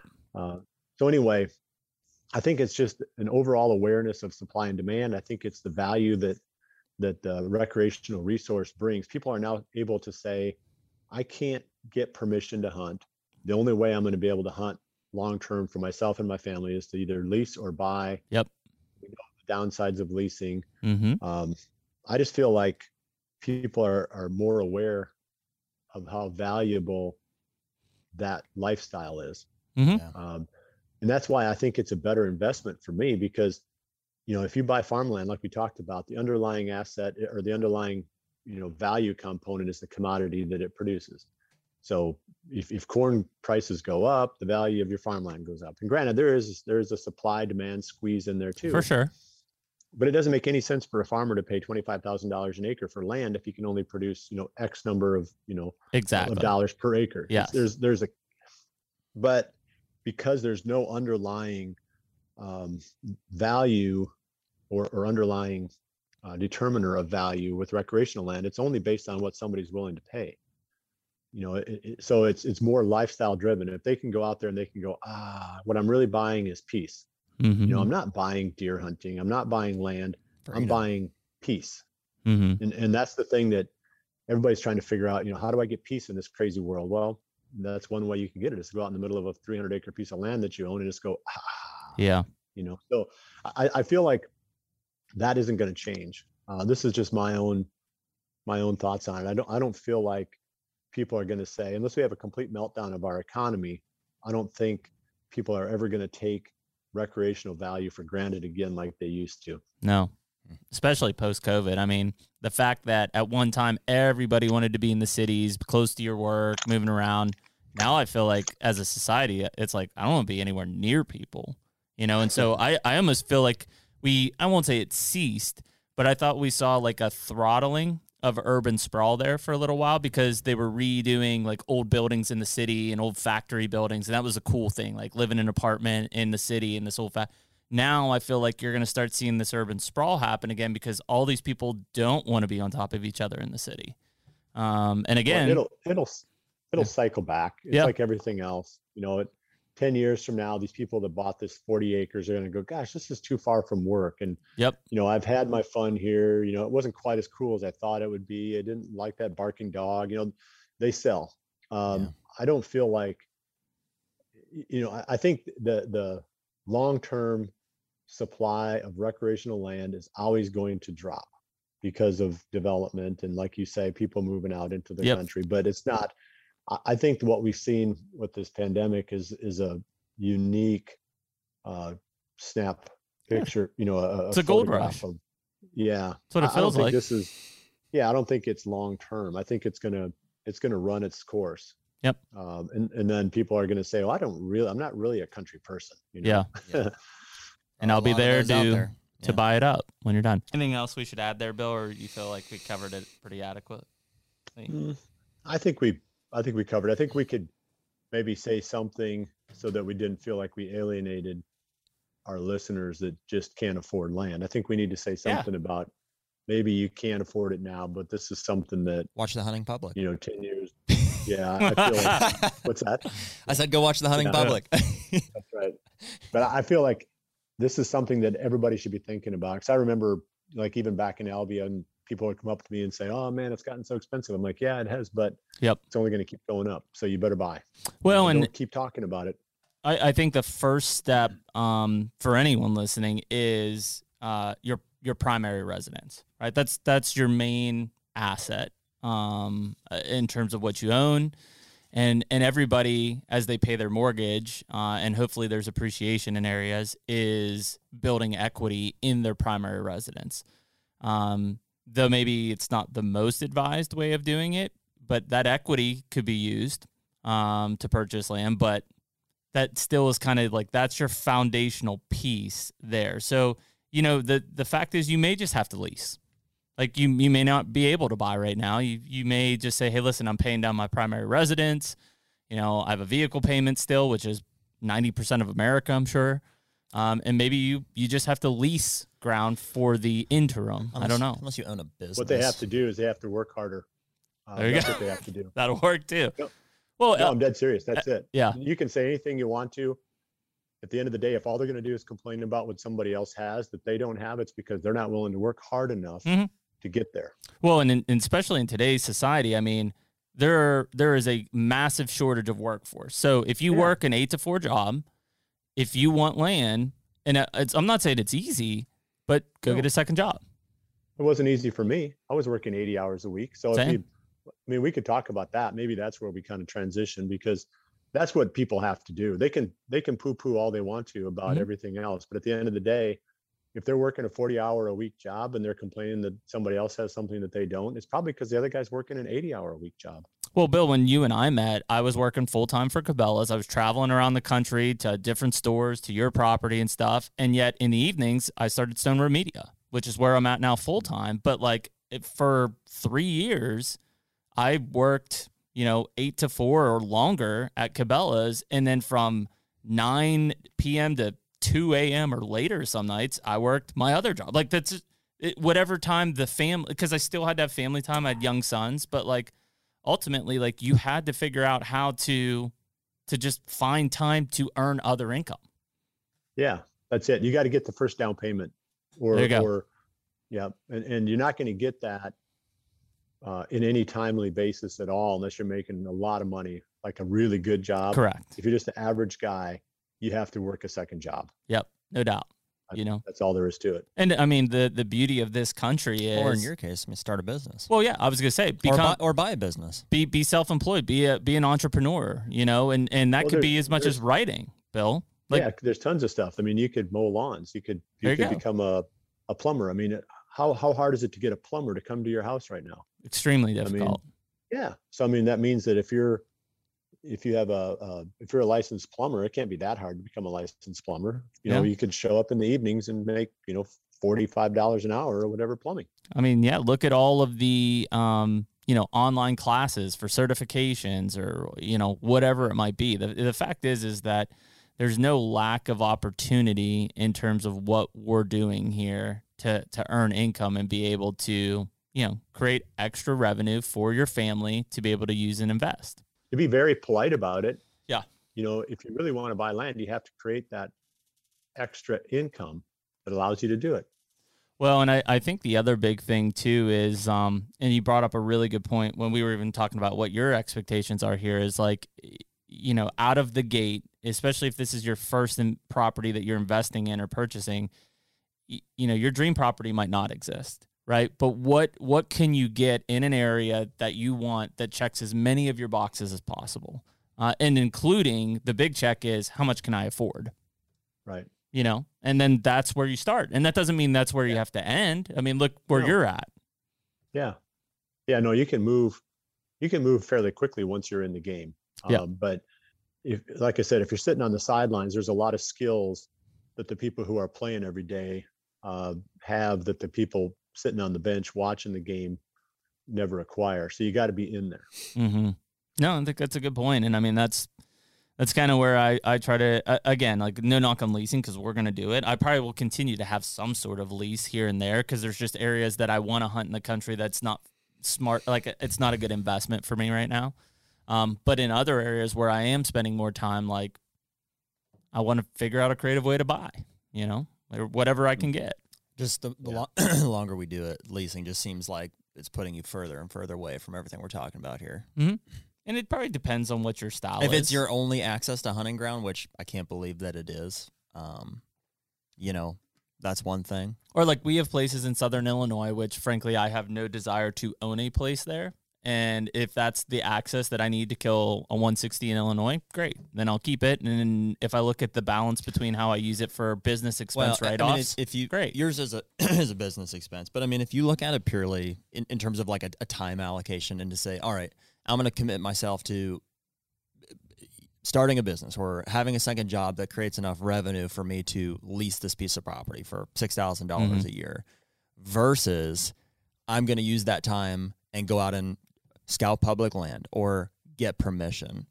I think when it comes to you know solely finding access to, to a place to hunt, let alone all this other stuff we've been talking about, the latter is going to be a better option. Yeah. I think, Bill, one of the things that I'm curious at, and we've kind of taken a different approach than we normally do this year um, from a hunting standpoint, is we have properties to hunt in a lot of different states. And frankly, Too not, many. there's not enough time, right? I mean, that's that's what it comes down to. You know, you've always been very focused on on Iowa. Um, you know, and I think we even brought this up on the last podcast. If you thought about hunting other areas, other states, um, where do you still stand on that? I don't think so. I'm at my stage in life. oh God! No, I, I like uh, I like being around friends and family. Yeah. You know, I mean, it's the the quality of the experience is getting to be more important to me than the number of bucks I kill or even the quality of the bucks. Um, like I looked at a piece of land and made an offer on it here recently, and I didn't care. I didn't I didn't want to see any trail cam pictures. I didn't care. You know, the guy said, "Well, I think the neighbors are killing." I'm like, I don't care what they're killing. You Hmm. know, I just want to have a cool piece of land. You know, Yep. there'll be big enough deer on here. I'll be satisfied. You know, it's it's going to be the quality of the experience. And if you get too wrapped up in saying, "Oh, I've got to kill a 170 every you know two or three years, whatever the case may be," everybody's got some number.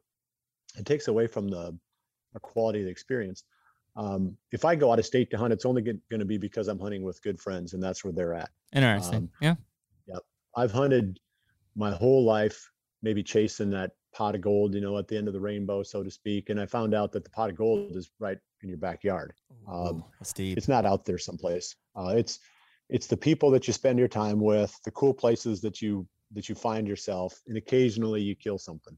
Um, that's what hunting is supposed to be, and that's when you go back to the way it was when you were a kid. That's what it meant to you. I mean, that was Yep. it was exciting just to go and and 100%. uh you know so that's what i'm coming back around to is is uh yeah i don't i don't want to chase all over the place trying to kill four or five you know whatever i could do that you know but what's the point um and and you know you say it's a business expense or, or a business thing and, and maybe it is when you're establishing a reputation but you know for me it's more about just you know what sounds like fun um, Yeah.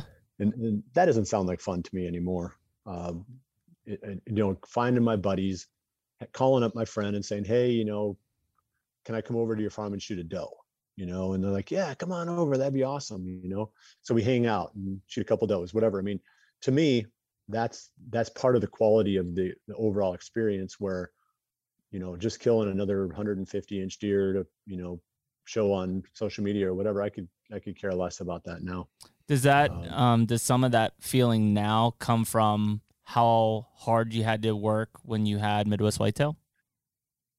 yeah I mean, it was in, the, it was still in the the backyard, but I mean, just think of yeah I don't want to say it was pressure because I know you personally, but some of the listeners might not. But like, I, I think Did- it's just wisdom. I mean, we all know guys with a wall full of booners that are miserable, and they're Well, yeah. and they're still chasing that pot of gold.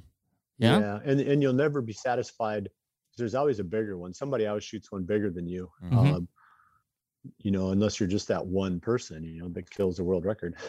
Yeah, but, Uh, but- very likely it's not consistently that you're killing Yeah. big bucks. yeah. So it has to be the quality of the experience. And if you're losing sleep over whitetail deer, then uh, you're doing something wrong. Oh uh, shit. because I'm doing something wrong. you shouldn't be losing sleep over it. Um, and that's the conclusion I came to a while back because I had one year where I was really miserable because I had a really, really big deer and I screwed it up. And, you know, I was kicking myself all season. When the season was over with, I said, I'm never doing this again. I'm either going to quit hunting or I'm going to change my attitude, you know, about this sport.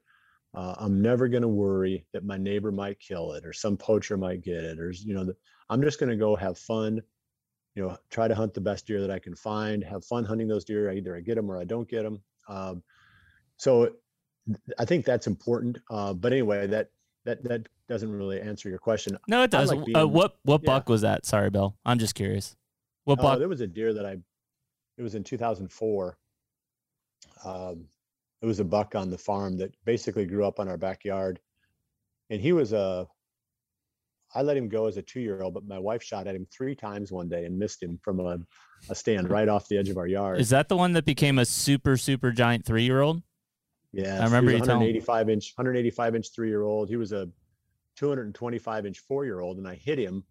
He ducked the string on me. I mean, it was a fluky situation where the wind died and then swirled up and went the wrong direction, and he picked me off and ran out and stopped, and I, I shot and he dropped, and I hit him above the spine. I mean, it was way high, just like flicked off his back, and uh, he, uh, you know, I saw him again five days later, and he looked fine, you know, and then the neighbors found him dead that winter and I'm sure I didn't kill him because, like I said, five days later he totally looked good. Yeah, he lost no fine. blood. You know, he didn't. You're not going to get an infection on a high hit from an arrow. No. Um, just doesn't happen. So he was something else killed him, but you know, I just beat myself up over that deer so bad, you know, for screwing that up. You know, just I would just lay there on bed and stare at the ceiling. It's like, man, you know, that was such an awesome deer, beautiful big six by six frame, you know, with a few stickers on there. And um, when the season was over, I thought, you know, that was one of the worst seasons I've ever had. As I think we've all done that though. I mean, and it maybe not Yeah. of that caliber deer, but we all probably, if you hunt long enough and you hunt hard for us, I think it's the difference between I hunt hard or I hunt hard for a particular deer. Those are the ones that, again, to your point, and I hate it. I have stayed up at night thinking like, like what did I do? Mine was a 180 plus inch deer in Kansas that I drilled directly into the shoulder joint and got zero penetration and just like 22 yards, just blew the shot. You know, just yeah. just blew it. No, and, and it sucks, but you know, if if the pressure or the intensity of the pursuit or whatever you want to call it takes away from the joy of hunting, Yep. then uh, we crossed a line. And uh, I think it's important not to cross that line because this is supposed to be a pure sport uh, that that offers uh, peace and and you know a chance to hit the reset button after you know a crazy life that we live. We go to the tree not to get a crazier life, Mm-hmm. but to reset from the the one that we're leaving behind. Um, so if we can't do that, if the deer are making us crazier than the world that we're leaving in order to hunt them, then uh, we've got our priorities messed up on this. Did you feel that from a filming standpoint? No, uh, I was okay with that. I didn't like the way the viewers reacted, you know, to some of the stuff that we did. You know, as far as like when we make mistakes, uh, and and I would get bummed out, you know, when I screwed up on camera too. But um, That's life, you know, though. the viewers, yeah, the viewers, they would, gosh, they would hang you out to dry on on some of that stuff. But um, no, that was, I didn't feel the pressure to kill stuff uh, on Midwest Whitetail. Uh, I was more. It it didn't change my love of hunting. I kept them separate. You know, there was Sure. hunting, and then there was the business of hunting. So when I went hunting, I was having fun, and then the rest of the stuff we had to do, you know, like finding sponsors and keeping everybody happy and keeping your employees happy and all that other stuff. You know, the business of it, you know, that was different. That was something else. So I didn't let the two cross over, uh, which was good because I still loved hunting through that whole process. I never got where I didn't like hunting. Um, I might have got burned out on the business of hunting, but sure. but no, I think you know, getting back to your your question, I would rather spend the whole season hunting my my favorite stomping ground and not kill one than run all over the place and kill two or three. Um, I want to I want to hunt where I want to hunt with the people that I want to be around, and uh, Yep. if that creates success, then then that's even more satisfying than just the pure success of having you know four or five deer that you killed in in different places and um, maybe that'll change someday but i don't think so i think i'm becoming more and more like those six and seven year old bucks whose home ranges keep getting smaller Can I can I I've ask? got- i've got a little if you're trying to kill me i got a little core area I've got this- It's that I wouldn't be too Yeah. hard to I wouldn't be too hard to pattern. I think you can find me in in, in pretty pretty easy daylight pattern.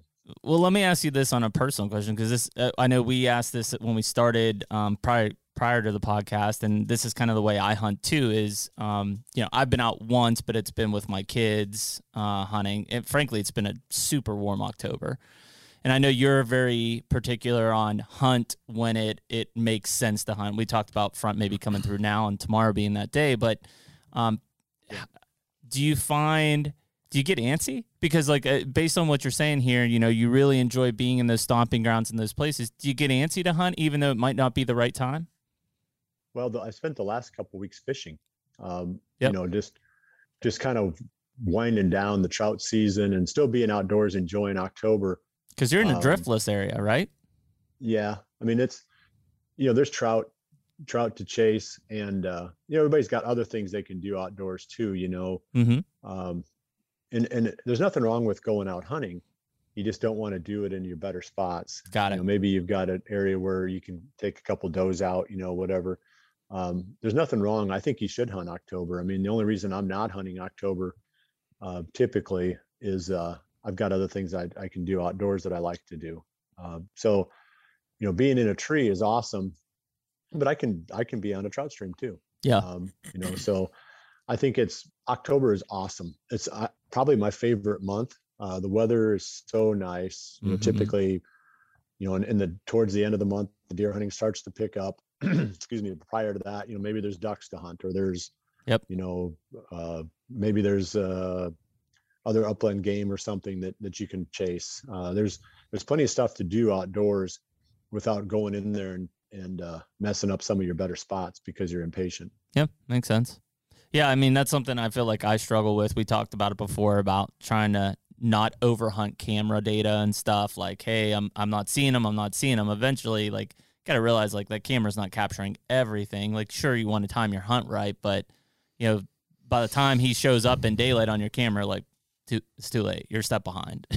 Well, that, that you can almost anticipate that though. I feel like in October, it's those cold fronts. Uh, even if you're not getting daylight pictures, you should be in that as close to that Bucks core area as you can be when an October front rolls through, especially if it's a pretty sharp one. yep. Yeah. Um, then you got a day or two there, and then you bounce back out again, and you stay away until the next front, Mhm. and then finally you start getting towards the last week of October or the first part of November, and then you start hunting consistently because now you got the rut, you know, that's kicking in. That's what I was Um, gonna say. What's what's your on average? What's your magical day to say I got to be in the stand almost every day? I always try to shoot for the 25th of October. Um, that's my start date. Yep. Uh, unless I've got some kind of buck on camera, and even then, I, I'm I'm kind of cautiously moving into it on the 25th because I may not even have, you know, like a specific buck on any kind of a daylight pattern, but I know that it's going to start to happen, and I need to be in front of that curve. Have you don't be. want to wait until it happens. Yep. You know, because like you said, you can be a day late and a dollar short. Um, you want to be there when that first doe in his area comes into estrus. Yep. Which means from 25th on, you know, you run that kind of that opportunity uh, every time you go out. I feel like I've seen mine as early as the 23rd or 4th, uh, but normally 25th to 28th is kind of that first, like, multiple bucks in an area on a doe. Yeah. Yeah. And I think it makes sense then. You know, you can, you don't have to feel like, well, I'm, I'm ruining my hunting spots. Mhm. Um, you might come into it cautiously. You know, you don't just dive in on top of your best spot where the impact is the highest. Yep. Uh, you kind of work your way into it. I always feel like the seventh to the 12th, you know, fifth to the 12th, 13th, that's when you need to be in your best stands. That's when you need to have all your ducks in a row. You need to have enough, you know, of, of you know, feet on the ground, sort of a you know, thumb, thumb to the wind, you know, you can kind of feel how things are going. That's why you need to hunt, you know, some prior to then, because you got to get a sense of, you know, where are they? You know, how are Mhm. the deer moving? What's going on? I got my stands in the right spots. You know, am I getting in and out of there clean? You need to have stuff kind of tweaked in so that when when the the best part of the rut comes, you're not then trying to play catch up. Yep. This is a luxury of having exclusive access to a property because we find I find myself having to like get ahead of the other guys that are Yeah. hunting our Yeah. property. It's like, man, I don't want to rush in, but if I don't hunt that, somebody else is going to. Yep. Well, then I think October is good for that, um, especially the last week because Mhm. it seems like everybody shows up, you know, in early November. Um, and, and and the last week of October can be really good. It's just you hate to have your season revolve around, you know, something that's really prior to the rut, uh, Yeah. because Yeah. you know you really want to enjoy the rut. You know, that's so. Yeah, I I get that. It kind of stinks, and you know the people who hunt public land a lot, they they deal with that, and uh, Yep. the only way you the only way you combat it is to hunt places where nobody else goes. Yeah. Get Um, deeper. Hey, yeah. so on uh, for this year, obviously you're hunting the lease. So how many buck tags does that get you in Iowa?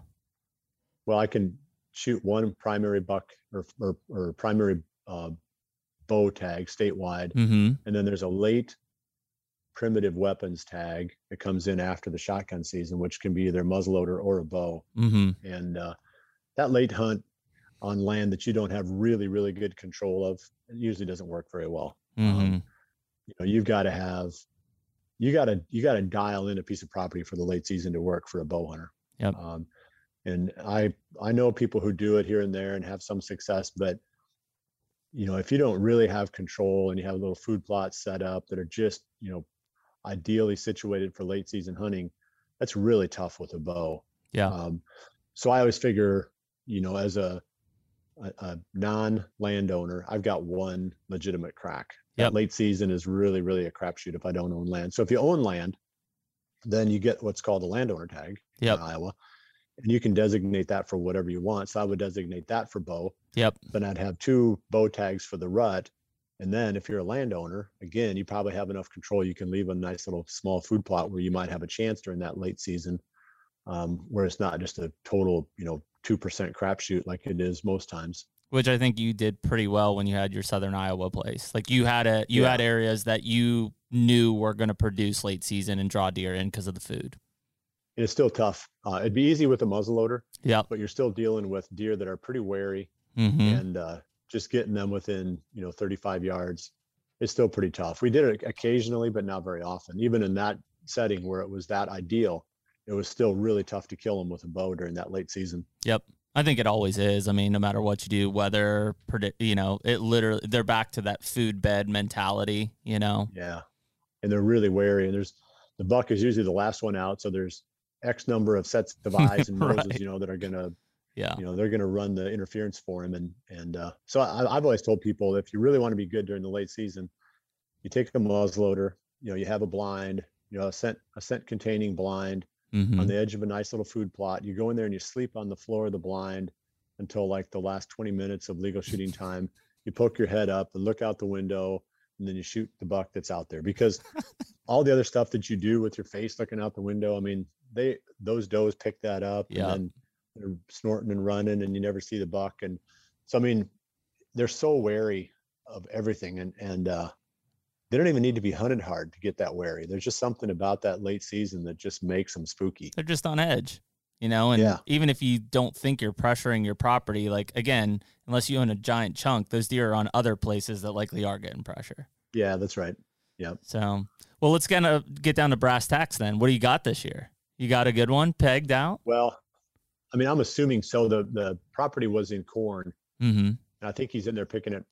He was in. He started yesterday, and uh, I didn't get around in there because it's hard to go into a property that's corn from tree line to tree line because you know I don't want to be walking everywhere carrying a you know all my setups way back in there and then Yep. leaving scent every place. You know, so I always wait until the crop is out, then run you know my my uh, trail camera trap line with a four wheeler Yep. and uh, that's just a lot quicker. You don't leave any scent. You know, I throw a pair of waders on, you know, and I can I don't leave any scent near the camera locations. So the what I'm saying is I haven't ran any cameras yet. Um, Oh wow. yeah, but there were there were several nice bucks last year that never got killed, and one in particular that uh, I got a pretty good beat on where that deer is going to be. You know, I don't know it for 100% fact, but I would bet 75% I know which ridge he's living on. Um, and and he should be a lot bigger. He was a really really nice three year old last year. Maybe yeah, I mean he wasn't a four year old. I mean I'd just be pretending to say that he was, but you know hunting on a lease, you know my target age is changing from you know when I was hunting on my own land. Um, Yep. You know I, I probably would let a four year old go no matter how big he was, you know towards the end on my own land, but you know I, I will definitely shoot this deer. Uh, he'll be a really good deer. So you know I've got some ideas of ways to hunt him and you know, I'm going to try something and, and we can have some fun with this. But um, I, I decided that the hardest part of hunting this property is getting to and from the ridgetop stand locations. Okay. So let's say you can go in there, you're trying to hunt them in the morning. I don't have top top access from the fields above. And even then, you know, if you're coming in across fields, You're bumping. you know, to get to a ridge, you're still bumping deer, you know. Yep. So they bed on these ridges. You know, on my particular piece, they the food is in the bottom, Mm-hmm. and then they go up onto the ridge as well. If you're trying to go in there in the morning to get ahead of them, you're going to be bumping them all the way in. So let's say you go in there in the evening, and you can somehow sneak in there on a windy day or something like that, you know, and get in there and get set up. Um, you shouldn't leave, um, because if you leave, you'll never get back. So I'm gonna. I've got this little bivy sack. In fact, it's laying on the floor right next to me here. Are you um, trying to tell me you're gonna sleep in that stand overnight? Not in the stand. I'm gonna sleep at the base of the tree. I love that. Only, so you don't Bill do you don't do that with the cameraman. No, you could. No, so you know, if it gets yeah. cold, you just got to snuggle in well, that sleeping I don't bag. like the sound of that. One. That's so I've funny, got- man. I bought some. I bought a zero degree bag, Yeah. and I've got a, a little bivy. I call it a. It's sitting right here. REI shell bivy is what it's called. Okay. Let me pull it up here. Believe it or not, this is going to be what my sleeping bag goes into at Okay. the base of the tree. So uh, I'm going to have a little blow up air mattress to keep, you know, some insulation from the ground. I'm going to climb down at the end of legal shooting time, slide into my little sleeping bag down at the base of the tree. You know, hopefully the deer don't, you know, come up and and uh, paw me to death during Wow. the night. You probably Is need to just set like consecutively until you kill it? Pam doesn't I mean, see I- you I for think you weeks at a time. until- I think you do it until you cannot endure it any longer. so how are um, you going to get my food and is- stuff in? Well, you have to take a little bit of food with you. Well, yeah. You know, and so you got to have something that will keep you warm because that's when one the other thing I found is if you starve yourself during the fall, you just freeze. yes. Um, so you've got to have, you know, food with some fat content. You know, stuff like you know beef jerky is a pretty decent source. You know, even like salami and stuff like that. You know, where you've got you know a little bit of fat content to go along with some of the other. hmm I mean, obviously you can't go wrong eating stuff like salami. Yep. Um, I like Um, that. obviously. yeah. so that's so we'll talk in a- in a month and see uh if you're out. See how that works. I've thought I've thought about that so many times. Did that access to in Kansas yeah. where we hunt in down public land? Yeah. And it's not that you can't get in there. It's just such a hassle every time. It's like in a kayak down the river across a big field, twenty minute why leave? drive. Right. Why That's- leave? I've often thought that. Why leave? Mm-hmm. Yeah. So then the other option, and I looked at it and it was a little bit more expensive and I felt like maybe a little bit more intrusive, but you know, you watch those rock climbing videos. That's what I was thinking you were going to do. Yeah. those those ledge Yep. beds or whatever they're called. Yep. I think Portaledge maybe is one of the manufacturers. I looked at them, but they're like They're expensive. thousand dollars. Yep. They're like super expensive. And then there you you know you're stuck out in the tree and maybe that's better. I don't know. Like up off know, the ground at least. But Yeah, then, like, yeah. do you have to break that down before daylight so Mhm. it's not so, you know? You'd set it right above your stand. You know, you'd screw it right into the tree right above your stand. Then you'd climb out of it right back into your stand at, you know, sometime in, in the early morning and take it apart and put it away. Um, I mean, that has potential, but What if you I just slept in a this year- saddle? How about this bill? Just devil's advocate. I mean, a- blind is a much more livable situation. Like, could you get a blind into a, a hunt? I I realize it's not the same as hunting from a tree stand. Yeah, it's tough because your visibility is so limited in a blind. Uh, The Mhm. deer get on you too quick. Blinds work really good in open places, you know, where you've got time to see Yeah. the deer coming, and then they're they're there, you know. But what if you have a buck chasing a doe past your blind? Sure. You know, and it's like you you hear something, and you because you can't have all your windows open, otherwise they're going to see you and Yeah. smell you. Yep. So now you've got to react quick, and, and it's like, oh gosh, you know, Not ideal. Well, and if you're on the No. top of the ridge, you should have. But you'd be warm, you'd be warm at night. yeah. Well, but you should have Yeah. fairly consistent winds too, that hopefully are, you know, at oh, least Oh, predictable. What about just like in the tree? Like it seems like it'd be pretty easy in addition to a uh, a safety line to strap yourself in and then do like a heater bodysuit or something. I don't know. Have you ever tried to sleep like sitting up? yeah. That sounds really bad to me. I'd be Um, no in a car, I guess. I'd be just like laid out. I, would just hang, would- I would just hang by my safety harness. Oh, I think you'd be miserable. I don't know. I fall out of bunk bed, so I'd be in the world of trouble. I believe. yeah. It'd just be like But- hanging there in the middle of the morning. Hmm. So here's the other thing I thought about, and and Does Pam it a little bit approve of this, year. Bill? First, what what's that? have you let Pam in on your your journey? yeah, here? no, she she laughs at me um, because I don't know what she thinks. Well, just probably make sure you drop her a pin, so if you don't come back, like we can go find you. Yeah, this will be this is going to be way less uh, of, of an adventure. I just got back from British Columbia not too long ago, talking Mhm. about you know being off the Yeah. You know off the radar and and and, and off the grid so to speak but um that was that was a real adventure what we're talking about here is just can you endure Yeah. you know some discomfort um It's there's no smart though. danger with this I mean, I mean, that? think about how intrusive it is trying to come in and out yeah of a stand. yeah so the question is how much will they pick up on me when i'm laying there I think you know because you know there's going to be some movement not a lot but some movement during the night on that ridge Mm-hmm. you're banking on the fact that the deer are leaving the ridge to go to the food and they're not coming back until the morning so there's not going to be that many deer there during the night Mm-hmm. Um, so you're hoping at least that you're not educating a whole bunch of deer overnight. Yeah, Uh, I but- mean, yeah, I mean, but just like a ground blind, although you may not want to hunt out of it, if you set up a ground blind within a couple of days, those deer don't care. They walk right by. yeah, you could, you could have a little hotel, literally. And I tried this. This I was going to say last year. I tried it with a, a couple redneck blinds. I put them in spots that I thought could be like my little redneck hotel. You know, where I wouldn't make it all the way back sure, to my truck. but enough. shortstop. Yeah, Yeah, I'd shortstop at these at these blinds, sleep in those blinds, and then go back up. yeah, But then you're still coming and going. And if it's really still conditions, you know, and gosh, you're still bumping deer like crazy because those blinds, you know, unless you can, you know, you could put the blinds out on the ridge probably if you can get access to it, mm-hmm. and then just walk, you know, 100 yards over and sleep in your blind, and then walk back and get in the tree. But you know, that seems like an awful lot of trouble, and I can just grab that little hundred dollar sack. yeah. No, I like that plan. How how precise are you planning this? Is it just like, hey, October twenty fifth, I'm starting, and I'll see you when I get, get done? Uh, I'm gonna try it tonight at home. Uh, first in my backyard before I give you a final answer. I'm gonna try it outside tonight, and and if it's tolerable and makes any kind of sense at all, because you know you also have to carry that stuff with you when you go in to set your stand up. So Yeah. it's like you know there's only so much crap you can carry. Are you going to do Um, anything to build to mitigate? You know, the longer you don't shower, like the more you're going to generate some kind of odor. Yeah.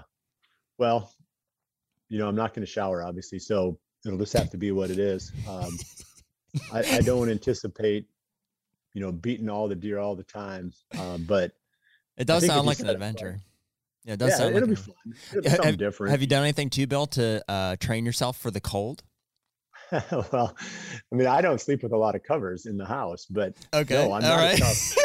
I'm not. I I'm sleep as tough naked with the used window be. open. I Well, hope that's not a problem. You Uh, just wasn't did that- British Columbia, so I Wasn't mean, that- yeah, it was cold up there. yeah, I was gonna say, but I froze too. Uh, it wasn't like I I toughed it out. I mean, it was I, I lost a bunch of weight just shivering. Uh, but the uh, I think it was Admiral Byrd, wasn't it? The one of the guys that went to like yep, North or South Pole. yep, that was. Um, I read his story, and to condition himself, he would sleep with the windows open during the wintertime in his house hmm so that he had to be in like these really super cold conditions all the time. Yeah. Then he got toughened up. Well, Um, You'd be at this divorced. stage in my life, you know, I'm just not as tough as I was. You'd also be Uh, divorced. Pam would leave. I got an easy. I got an that. e- easy, easy alternative is uh, cold showers. Oh no.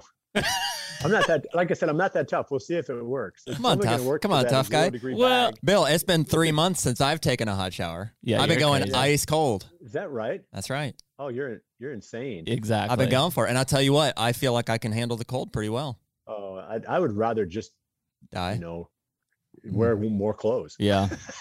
Yeah, sure.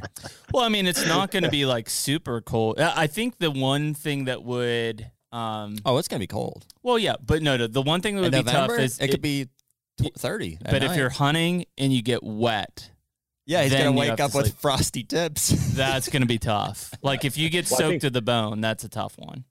The, I think what I'll do is just take the outerwear off, and then just you know sleep in my you know my long handles. Well, you- and uh, stocking hat. you know, Bill, right? That like skin to skin is what generates heat. So like any time. No, I'm serious. Any. he's like, nice try, nice try. I didn't know you. this No, no, no, I, I'm dead I serious. Everybody that I tell this this to, direction. everybody that I'm talking to thinks that I'm joking. Like if you are wearing any anything that inhibits your skin from touching your own skin is gonna make you less warm in a sleeping bag. Hundred percent. I went on an elk hunt when I was 15 or 16, and, and it was freezing. We were sleeping in a a, a tent, but I mean, t- way back, and I was all bundled up. I wore like all my hunting clothes, and I was in a zero degree sleeping bag, and I was freezing. I was fro- like I was so cold, Mhm. and I told the guide, I was like, dude, I'm just like dying at night. He's like, yeah, you're sleeping with all your clothes on. He's like, get naked and get in that sleeping bag, and I'll tell you what, I was toasty warm the rest of the time, and th- that 100 percent works. Col- Colton's not going on any overnight hunts with Hey, you. could be somebody else's skin, could be somebody else's skin, but even your own skin to skin, I promise you, will keep you warmer than if you're wearing long johns. I promise. Uh, well, I'll try that then because uh, I just assumed that you you know Buck naked Bill better. up on the ridge on a frosty gonna be rut naked. Who, morning. who else on a podcast has talked Bill Winke out of their Don't clothes? create that kind of image. Uh, I'm gonna have I these am thumb serious. That's a on. that's a legitimate uh, piece of advice. I was just gonna say bring a buddy heater, but like apparently that's too much. Oh, or yeah, you should freaking uh like uh hand warmers, Yep. like insides your thighs, anywhere you've got major arteries running through your body, that works too. Tape them up. Huh. Yeah. Well, Well, you've spent way too much time thinking about this, Jared. he's got it planned out. Hey, He, we Yeah. have had this discussion of Kansas plenty of times because it's just a long in and out. yeah. I have know? I have thought about Yeah. how many times have you guys thought about like man if I could just get a silent helicopter or a drone or something to fly me in and A drop tunnel. me right here or a zip line Yeah, we thought something. we were zip lining. Yeah, that was the like. Can I Yeah. just? See, See, Bill was zip going underground. I was in the air.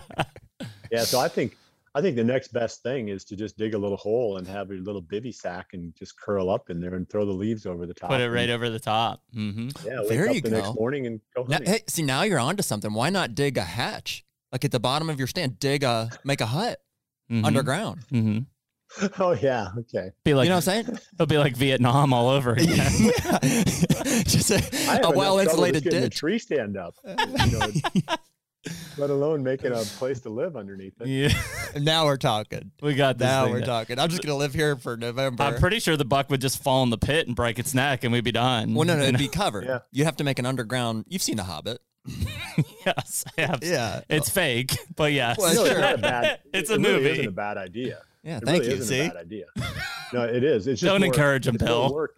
It's more work than I'm prepared for. But just think, You ever there's seen gotta be preppers? out there? Yes. Like ha- buy coffins, buy old coffins. Yeah. Oh, now we're Now going you're way talking. too far. Yeah. Now claustrophobic is coming in. I feel like I've I'm, seen this I'm in a out. movie somewhere. Yeah.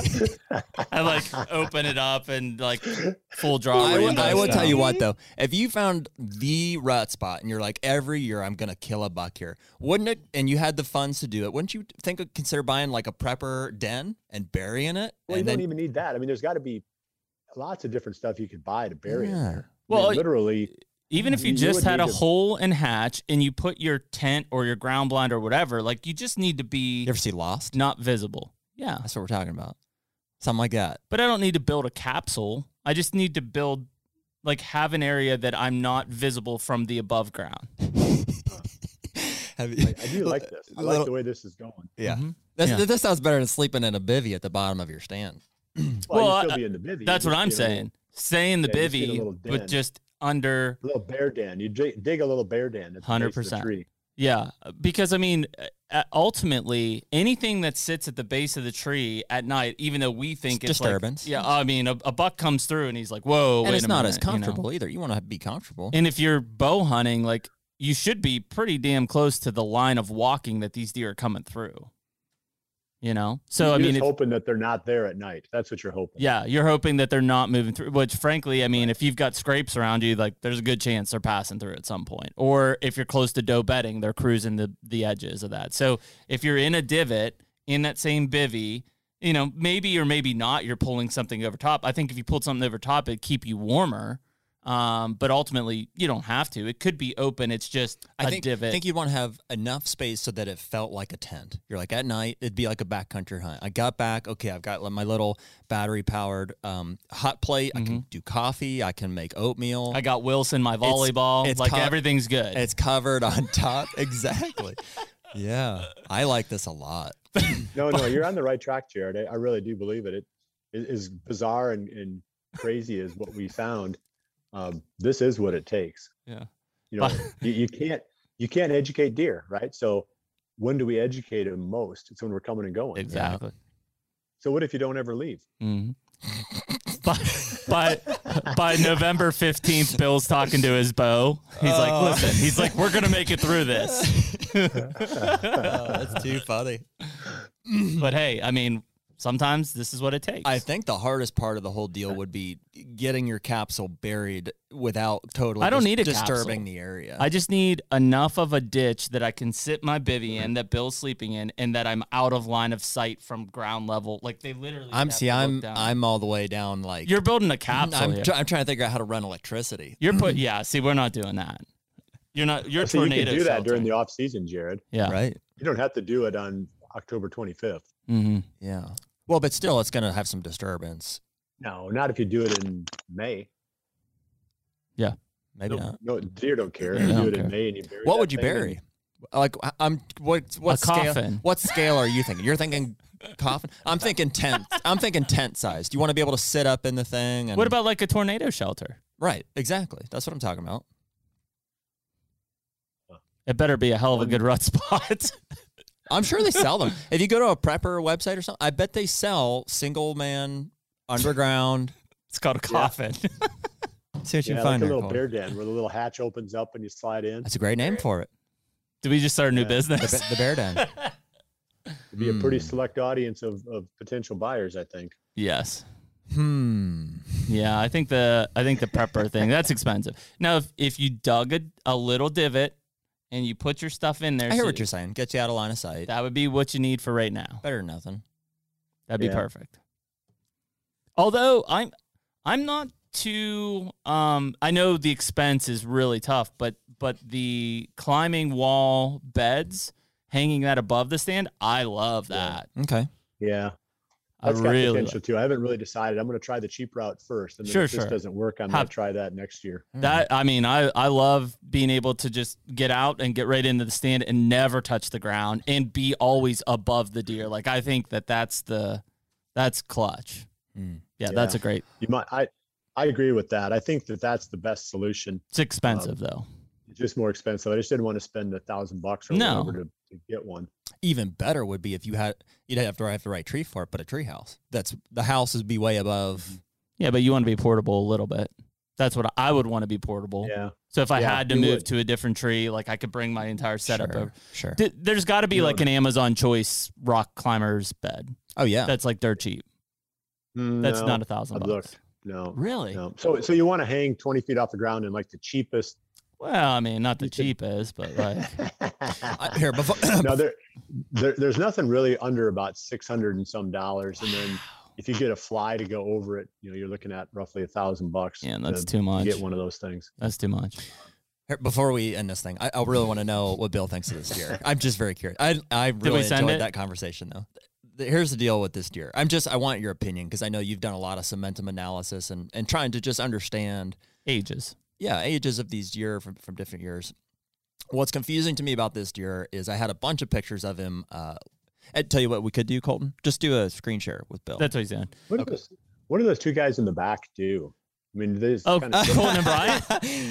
Col- oh, Colton's they- running the podcast for us. they They- watching like YouTube videos the whole time, or No, no, no. Yeah. They're texting their they're girlfriends? well, they're probably, Probably wondering that. like how crazy we are at this point, but yeah, Yeah. that's that looks old there. I mean, body wise. Wait, I can't see what he- he's seeing. he's looking at the wait, wait, wait. the one in the field. Can I see what he's seeing? How do I do that? You know exactly what he's Sh- saying. Let's go to last year first. There's several pictures of last year, maybe four or five. Are you looking at the th- the uh, feed that you sent me? Yep. He's um, looking at the one. I'm looking at this year's. L- Let's go to last year's. Bill is looking at. Okay, and so we've heard Bill's initial response. That looks, he said, that looks big. old. Okay, that looks old. So, Bill, this deer, it, and so there's a chance here, not the same deer, always a chance of that, but it's the exact same area where I would have expected to see this deer. I was like absolutely positive he was two last year. I saw him next to a, a bunch of other two years two years old and and three year olds, and I was like, yeah, that's that's definitely That's a two year old, a world class, really nice two year old. This deer showed up a couple days ago, uh, four or five days ago, and my response was the same. That's a big buck. And then I realized who I'm who I think it is, and I'm just baffled because I was so sure that he was two last year, and he does not look three this year. Well, the sometimes you'll get some really big bodied three year olds, but you have to be a little bit careful too because if you're looking at them late season and they're run down, they're going to look different than These you are know, both prior to yeah, the these are both late October, early November type pictures. So that's the picture from last year. Yeah, he looks pretty young there. I mean, I wouldn't necessarily say two, but two to three. Yeah, mm-hmm. two to three. I was thinking he was four Let, this Year. let's flip through. There's a couple pictures of him last year. If you can show those to Bill. Yeah. Okay. So on those pictures alone, what do you think? On on the on the pictures from last year, what would you have guessed? Two or three is what he said. Two or three? Yeah, Mhm. two, two to three. Yeah, I mean, until you actually see the deer on the hoof and, and see his body language and how long legged he looks and all that stuff. I mean, it's really hard to age deer Yep. off trail camera pictures. Yep. My thought process this year, looking at that deer purely this year, was four. Right. Sure. Yeah. Me too. Me too. Just just Yeah. this year, I'm like, man, that buck looks mature. He Four. could have been three last year and, and jumped, or he could be a really big bodied three. I had one of the biggest deer I ever had on our property was just a huge bodied two year old. I thought he was three. And then he was a huge bodied three year old. And I thought I thought he was four. Which one was that, And Bill? killed- That was a buck we call him G five buck. Yep. Um, Mm-hmm. Yeah, I know. like a- like We- a gross 194 year old when I killed him, and I thought he was five because every year Oh he had a huge body. So he was four the year you killed, or you thought he was four the Yeah. year? You... I thought he was five, but he was actually four. Interesting. um, monster. Yeah, see, he would have he would have kept jumping, but the reason I misjudged that deer was because he had such a big body, big big body through his whole life. you showed him a bunch of the pictures from this year too. So what do you think? I, I, Bill's telling you to kill that deer. Yeah, I mean, I, I think you got to you got to call him four years old. Well, he could be a big bodied three year old. He really could. I mean, you think You it's the gotta have same deer for sure? Uh, I'm pretty confident that he is. Well, then I would let you be the judge of that. 'cause Okay. You spent more time studying it, but Yep. he's probably he's probably just a really big bodied three year old if you think he was four because they can do that. Uh, I can show you some pictures of of that G5 buck when he was three, and you'd swear he was four or five. Hmm. And then when we had the cementum, excuse me, when we had the cementum annuli testing done, he came back as four, which meant that he was a huge two year. You know, but all that made sense in hindsight. Are you Um, sending those to Matson's or to Deer Age, Bill? Historically, I was sending them to Matson back Yep. then. Yep, How much Um, did those run? How much does that cost? they're not that They expensive. weren't super. They weren't super expensive. 60 The- bucks, The, trick maybe? is to group them up with your buddies and send Yep. like several in at once. Yeah, you get a volume dis- no volume discount as the number goes up. That's why like Yeah. I used to rope mine into the state agencies. Some of the state agencies were flexible, and I said, "Hey, if I collect a bunch of teeth and give them to you, as long as you get the results, you cool with that?" And they would just add them into their batch, and then. But you got to trust that they did it right. This deer really Yeah. confused me because I was just so I was so confident that he was two. And you know what, Bill? I saw him on the hoof last year. I passed him 20 yards. Goes you and me, right? You and I passed that deer last year. Is that the one in the oak flat? Uh, when you guys just went way below back the in? grassy knoll. It was early in the season. Remember, Oh yeah, remember saw that spike or whatever Yep. chasing that deer. The Yep. doe? Later on, that deer walked right underneath of us, and I said, "Yep, there's that two year old." And I so now I'm like, what is going on? Because this deer looks mature now. Could just be a giant three year old body. I mean, you're in the right area. Like his body kill- doesn't look at all the same. He it looks like he was two last year, and it looks like he was is four this year. I don't Mhm. understand. Yeah, but they some of them do that though. Mhm. They do. Yeah. Um, they, they that's where you get confused. Is you, those really big bodied deer. Mhm. Um, they throw you off. Yeah, I mean that deer And- very well could be 200 plus pounds on the hoof Well, as a three year And, old. and so then this comes Yeah. into play. I think you would agree with this, Bill, is that like I'm more confident in my ability to age a two year old than I am a four year old. right? Yeah. Then if you if you're almost 100 percent sure he was two last year, and you're almost 100 percent sure it's the same deer, then he's three. Yep. Yeah, that, that adds up. The math works there. they don't they don't jump two years. At. Yeah. It'd be nice if you could get. well, that's from why I'm so five confused. Is it seems like that's what he did. I don't know. It's just a time time traveler. Well, and the other thing is you've got enough bucks on that property that we know are four or Yeah. older to conservatively say, hey guys, let's pass him this year and give him a year. Noel, everybody's already said they're not willing to pass a deer. So They did? Yeah. He's, Da- Da- but, Da- Dale and I had words about it the other day. but if he what if he's three? He doesn't go against the that's the property standard is four. Yeah, we're back to the struggles of. Back to talking to your family. Yeah. But Um anyways, I appreciate your opinion. That's all right. So Bill's got so Oh. you've got a focus buck that you're going after. That is the deer that Well, you're putting the effort a in. theoretical, a theoretical. We don't know a he's there for from- sure. From Yeah. last year, I believe he's. We found the sheds off him. Um, I'm pretty sure he's he's still alive. If he's still alive, I'm pretty sure I know where he's going to be. Um, How big was he as Because he- a three year old? he was he was pushing 170 as a three year old oh, Yeah, I'd, I'd And he had- I think a lot he of had the people kind of understand frame- that. because he had a few stickers and some really long points. You know, so Yep. usually those are the deer that blow up. Yep. Um, you can get some really nice looking three year olds that are kind of massive and stubby, and you're like, eh, you know, they just aren't going to blow up. Yeah, he's not going to put you the get those kind of spindly sticker point type deer that have long tines. You know, he could be, you know, I wouldn't be shocked if he's a 200 inch deer this year, but he could be a 175. Who knows? I mean, I've seen him do that Yep. too, but he's got, he had the frame as a three year old that he could really blow as a four year old. Love that. Mm. Yeah. So it'll be, it'll be cool to see if he's still there. That's where I'm going to spend my, my nights sleeping is on that ridge. So- where- where so, I think mean, we're- deer We're at the 21st. We talked about a cold front coming through and potentially you starting to hunt tomorrow. No camera data. Do you just assume he's there and go for him? I'm gonna I'm gonna be very uh, cautious about how I start. I'm just gonna be fringing, you know, getting my feet wet, getting a little sense of what's going on. The farmer's not gonna have all the corn out yet. You know, I'll be sneaking around, maybe get a redneck blind on a trailer, pushed back in there someplace where he did combine. You know, I'm not gonna be full court press. Okay. Um, so no, I mean, uh, i- if I if I get that deer, it's only gonna be because I fringed him, not because I went in after him. Makes sense. Um, I guess the other point there that I wanted to use then is obviously people are listening to this. Um, how else are they going to stay up to date with what you're doing? Seems like last time we talked about that, I had some master plan. But You the further I did. go, How's the, how's that going? Have you started uh, recording? There's no, there's no master plan anymore. I've gotten, I've gotten where I really don't like having a cameraman. I Um, wondered about that. Just yeah. feel free. Yeah, it's just again, you're just going back to the just the sheer joy of going deer hunting without another agenda. Yep. you know where and, and nothing wrong with what we did at midwest whitetail i felt like we really created a good service for people but you know every day i was on the spot because i had to you know had an ongoing story i had to try to help you know people figure out what to do each day themselves you know there was always an agenda now i might just go you know someplace that doesn't make any sense at all just because i want to sit there Yep. um, or maybe i'll go chisel plow on the neighbor's you know corn stalk field because i don't feel like hunting today i just don't feel like it Mm-hmm. you know so there's there's a lot more of just the the freedom of the you know the the simple joy of going hunting without another agenda um, and i never disliked hunting but like i said i mean you know that The business.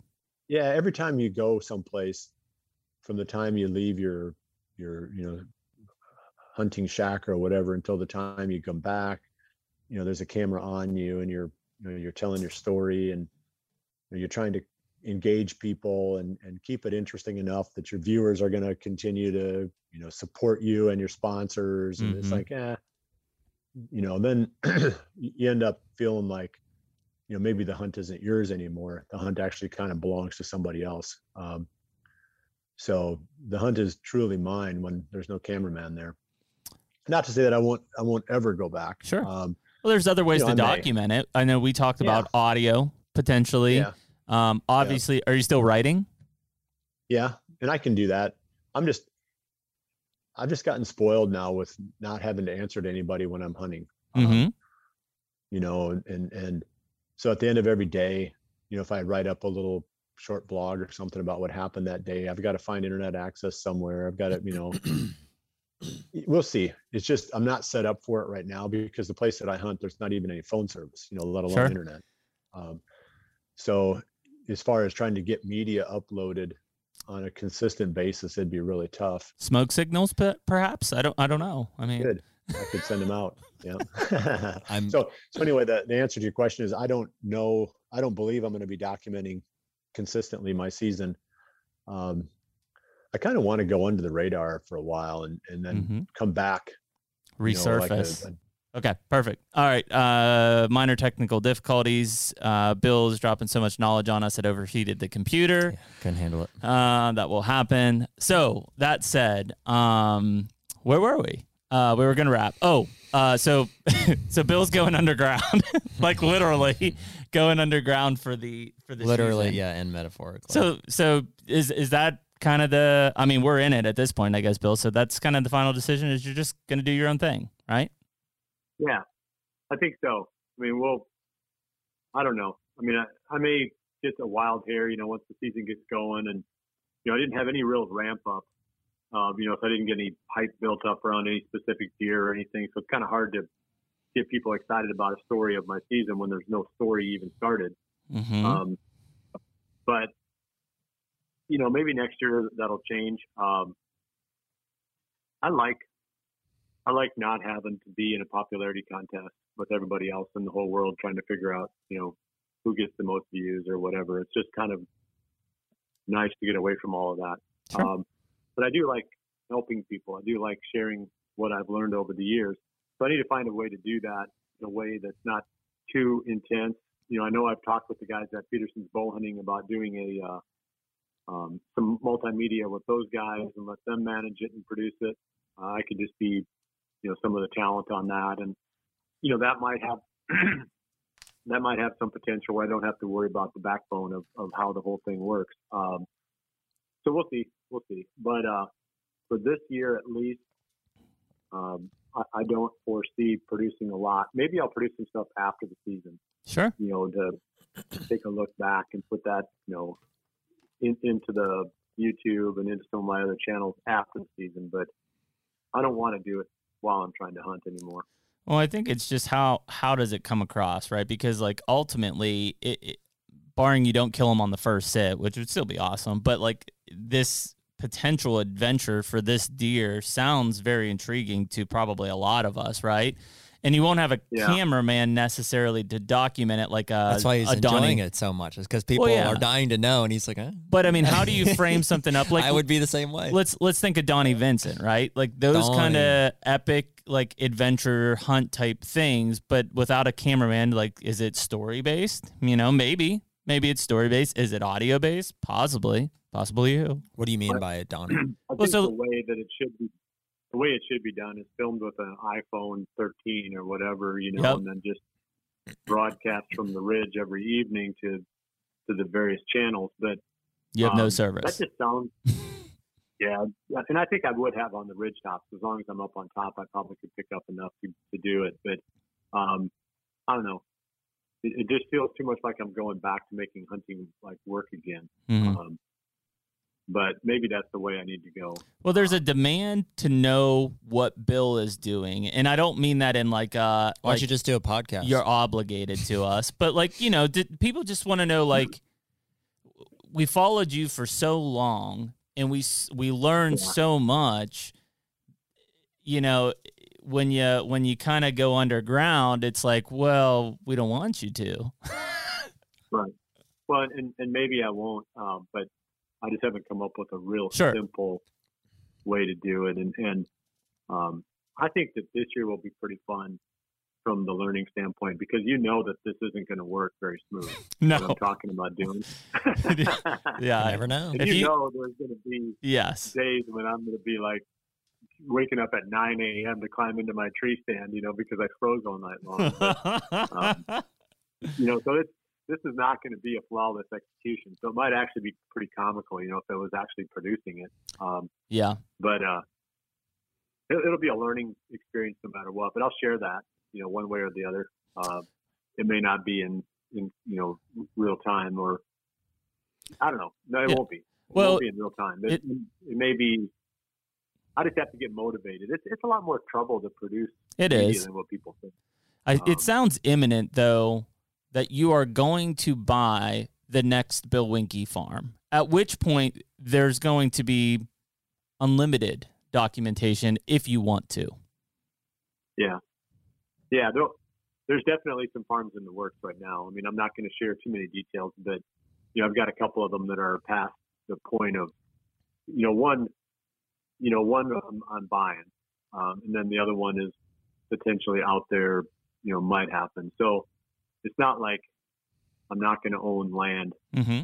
You know, by this time next year, I'm going to own I'm going to own land again. Um, so anyway, I think you know we're talking about trying to wrap this up, and, and I know we've spent like a long time just kind of talking about some kind of crazy notions, but you know, there's two things that people could take away from this. that I think are pretty significant. One is don't think that you can't own land. Um, you know, you can find a way if you want to badly enough. I encourage everybody, you know, don't just say, "Oh, that's not for me," because you know this or that. Uh, if you want it badly enough, you can figure out a way to to get yourself into that game. Um, the other thing is come up with some creative way to eliminate the impact that you have on the deer. You know, like we're talking about the, you know, sleeping at the base of the tree or putting up that portaledge or whatever, putting the little redneck hotel out there where you can sneak over to your ground blind and sleep in there and then back to your tree. All of that is way better than crunching down through, you know, where the deer are at when it's time to either go or, or leave you know, from your tree stand. Um, that's going to be an interesting progression for me, but it doesn't change the fact that every one of our listeners can definitely find some creative way to reduce their impact. Yeah. It, and I think that I don't know why a hot air balloon just popped into my brain, but I'm still thinking. I'm still on that thought. well, train. I, You, I, you keep coming up with like way out there on the yeah, well, a hot air balloon is Yeah. silent, and you can tie it to the tree. yeah, no. yeah. They'd never they wouldn't see that. Not sounding so dumb now, am I? Well, I'm already trying to think of how to make an affordable, put it on the tree, sleep in it, come out, but not risk your life type of thing. So you might have to swallow the cost of that that portaledge because those guys have done the, the studies. They've, They've done, done the research. They know what's that? Yeah, I, they have they've absolutely done it, and and like I, I think that that is the way to do it, um, to kill a giant buck in a in an area that you do not want to come in and out. So here's the real downside of the portaledge uh, versus the ground. So let's say it's 20 degrees out. The bottom of your portal portaledge is in contact with 20 degree air. Hundred percent. Yep, it's and, coming and right you up. cannot warm. You cannot warm that air. Yep. There's no cushion ever of warm space under your portal portaledge. Correct. Your whatever whatever pad you, you're sleeping on is always going to be in contact with something that's 20 degrees. Whereas if you put it on the ground, you know, at some point you're going to have a little warm space that you've generated underneath your pad that may be 50 degrees Yep. or something like that. Uh, I really feel like you're going to be a lot warmer on the ground than you are on that portaledge. Agree. See, I, I just think feel like you'd be miserably cold.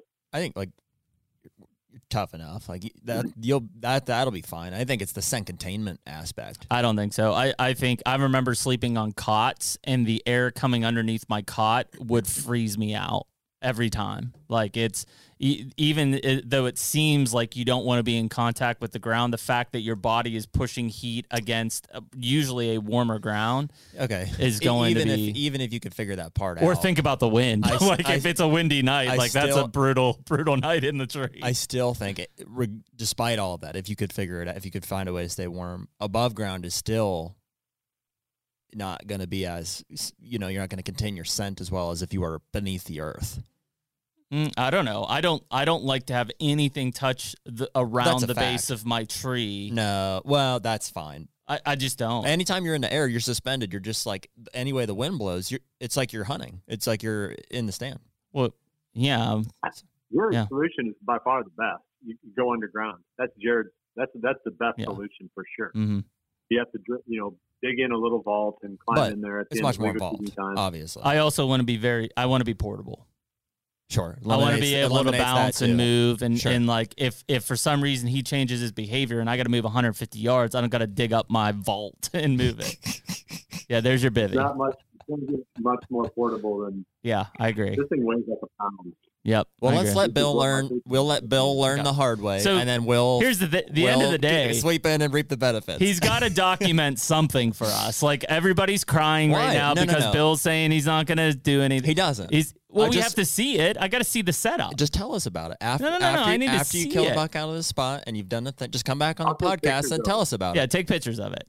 Sure. Yeah, I'll take pictures of it with my phone. I'll, I'll. I'll, I'll have it some documentation because it'll be too laughable Cool. not to. Either that or Pam's going to ask us to come out as part of the search team for him I in, think- in two weeks. You've seen uh, Survivor Man, the show. Yes. Yeah, I think a body cam like on your facial Mm. expression would be what I'd like to see the whole time. It's day seven of the ride. yeah, I'm so tired. I smell like tarso I ran out of my salami on day one. Oh man. That's the biggest risk. I'm going to eat myself out of Oh, house. I- Running out of salami. I don't. I don't know how. I- salami rations are running low. he's gonna be. He's gonna be skinning squirrels in his little bivy tent because he's got a food. You know, this thing's gonna get intense fast. Well, listen, Bill, we we appreciate it, man. I know it took some time and you got a lot of projects going on, but you know, for everyone listening and and speaking for me and Jared as well, like uh, you know, somehow, some way, keep us updated. Like I I completely understand the freedom and and and almost envy it to a point because we're kind of in that stage where we're documenting a lot what we're doing, but um, just to just to know what you're doing. Uh, again, I, I kind of joke about it, but but people miss you, man. Like um, you know, we just followed you for so long and felt so part of what you did. You know that you know, um, and that means you did it well, right? Because we're we're looking for it again. You know, and and nobody else Well- has kind of filled the gap. and and and if I'm still, if I'm still relevant a year from now, then maybe I'll consider it again. You'll be Um, relevant. Or alive I if Jeremy's keeping on his narrative. well, geez, like, come on. I mean, obviously, just to prove me wrong he's at like his stage He's in like, life. Bill, you're almost dead, right? He's like, he's like, listen, I'm gonna go out. I'm gonna camp naked on this ridge for 20 days, and I will tell you that I don't feel old. If he's getting, yeah, he's getting younger. If anything, that's what I hear. I think you stretched my my my focus a little bit there, but Yeah. Well, I, hey, listen, if it's me, I hope you go in the first night and kill this deer and get the hell out of there. Yeah, we're all hoping that. Yeah. So, well, we appreciate it. Have a little fun. Well, we appreciate it, Bill, and thanks again for being on. And and you know, we look forward to hearing how things go. And as always, be safe out there, of course. Yeah, thank you. I appreciate it, and good luck to you guys too. Hope you have a great season. Thanks, Bill. All right, buddy. We'll talk to you soon. Uh, awesome as always. You're digging holes. I, dude, he's like a kid again. I really appreciate that side of Bill. I That yeah. was so much fun. Well, and I mean, again, and it's it, maybe it's disappointing to some listeners. Ultimately, the fact is, is like the dude's free. Yeah. And I, I don't mean that in a in a weird way from like a Midwest whitetail standpoint, but like you can tell he just loves to be back out and he's free. As much as I'd love to see him come back and do something, you know, I'm just so happy that he's not. If you love something enough, just set it free. let it go. Yeah. Yeah. Bill's Yeah. free. No, he's he seems very happy. I'm yeah, I'm so it was what a good talk, and and I do think because I know how much passion it has. That's how Bill and I met was doing land management and stuff. When he closes on some farms, we will see Bill come back, uh, just because he'll want to document it almost for himself as much as sharing with all of us. So, um, yeah, so that's it. Episode forty four. I think we'll have him back on after he sleeps in his. We baby have for to a at week. this point. Yeah, we'll. Yeah, We have to. When we when he kills his buck, I'll be the first to text him and be like, "Come tell us maybe in about the it." meantime, I'll bury a hatch somewhere and we can have a follow up conversation. I don't understand this. I listen. I I have no problem saying I'm a claustrophobic fool. Like I'm not living in no hatch in the ground. Not even for a booner. Well, maybe. That's what you got to think about. That's what's on the line uh, here. I'm feeling simple. See, like you're real deep in the hatch. I'm more like, let me talk to some Vietnam vets, dig a foxhole, and go into it, and like just live in the yeah, foxhole we're in the same. But I can't do that for more than like two or three days. Like it's not sustainable. Okay, two or three days might buy you the opportunity you need. Typically, I just need one. But Yeah. Well, that would be Plan A. I first I need a deer to kill. The capsule is for Plan B. I need a, I need a deer to kill first. That's true. Then I'll then I'll put the capsule on the ground. All right, I know you got to run, dude. Let's wrap it up. Yeah, it was a good podcast. We appreciate Bill coming on and always. We will definitely have him back to tell us about his. I don't even know if some sort of an adventure he's about to do, or maybe we'll have Pam back to recite like what happened to Bill Winke. If I know Bill, what what will happen is he'll he'll go out and he'll do it for a night, maybe two nights. And he's gonna test it tonight. and then he'll come back and I think he'll he'll reconsider. He said, "Well, here's what I did last time," and then he's 'cause very, he's very calculate. very He's an engineer by trade. Right. Like that's his mindset. Right. So That's why we need to let him pave and learn the hard lessons, and then once we figured it out, we'll, we reap the rewards. we'll reap the rewards. hmm All right. We appreciate everybody listening to Hunter Podcast. See you next week. It's November. Take me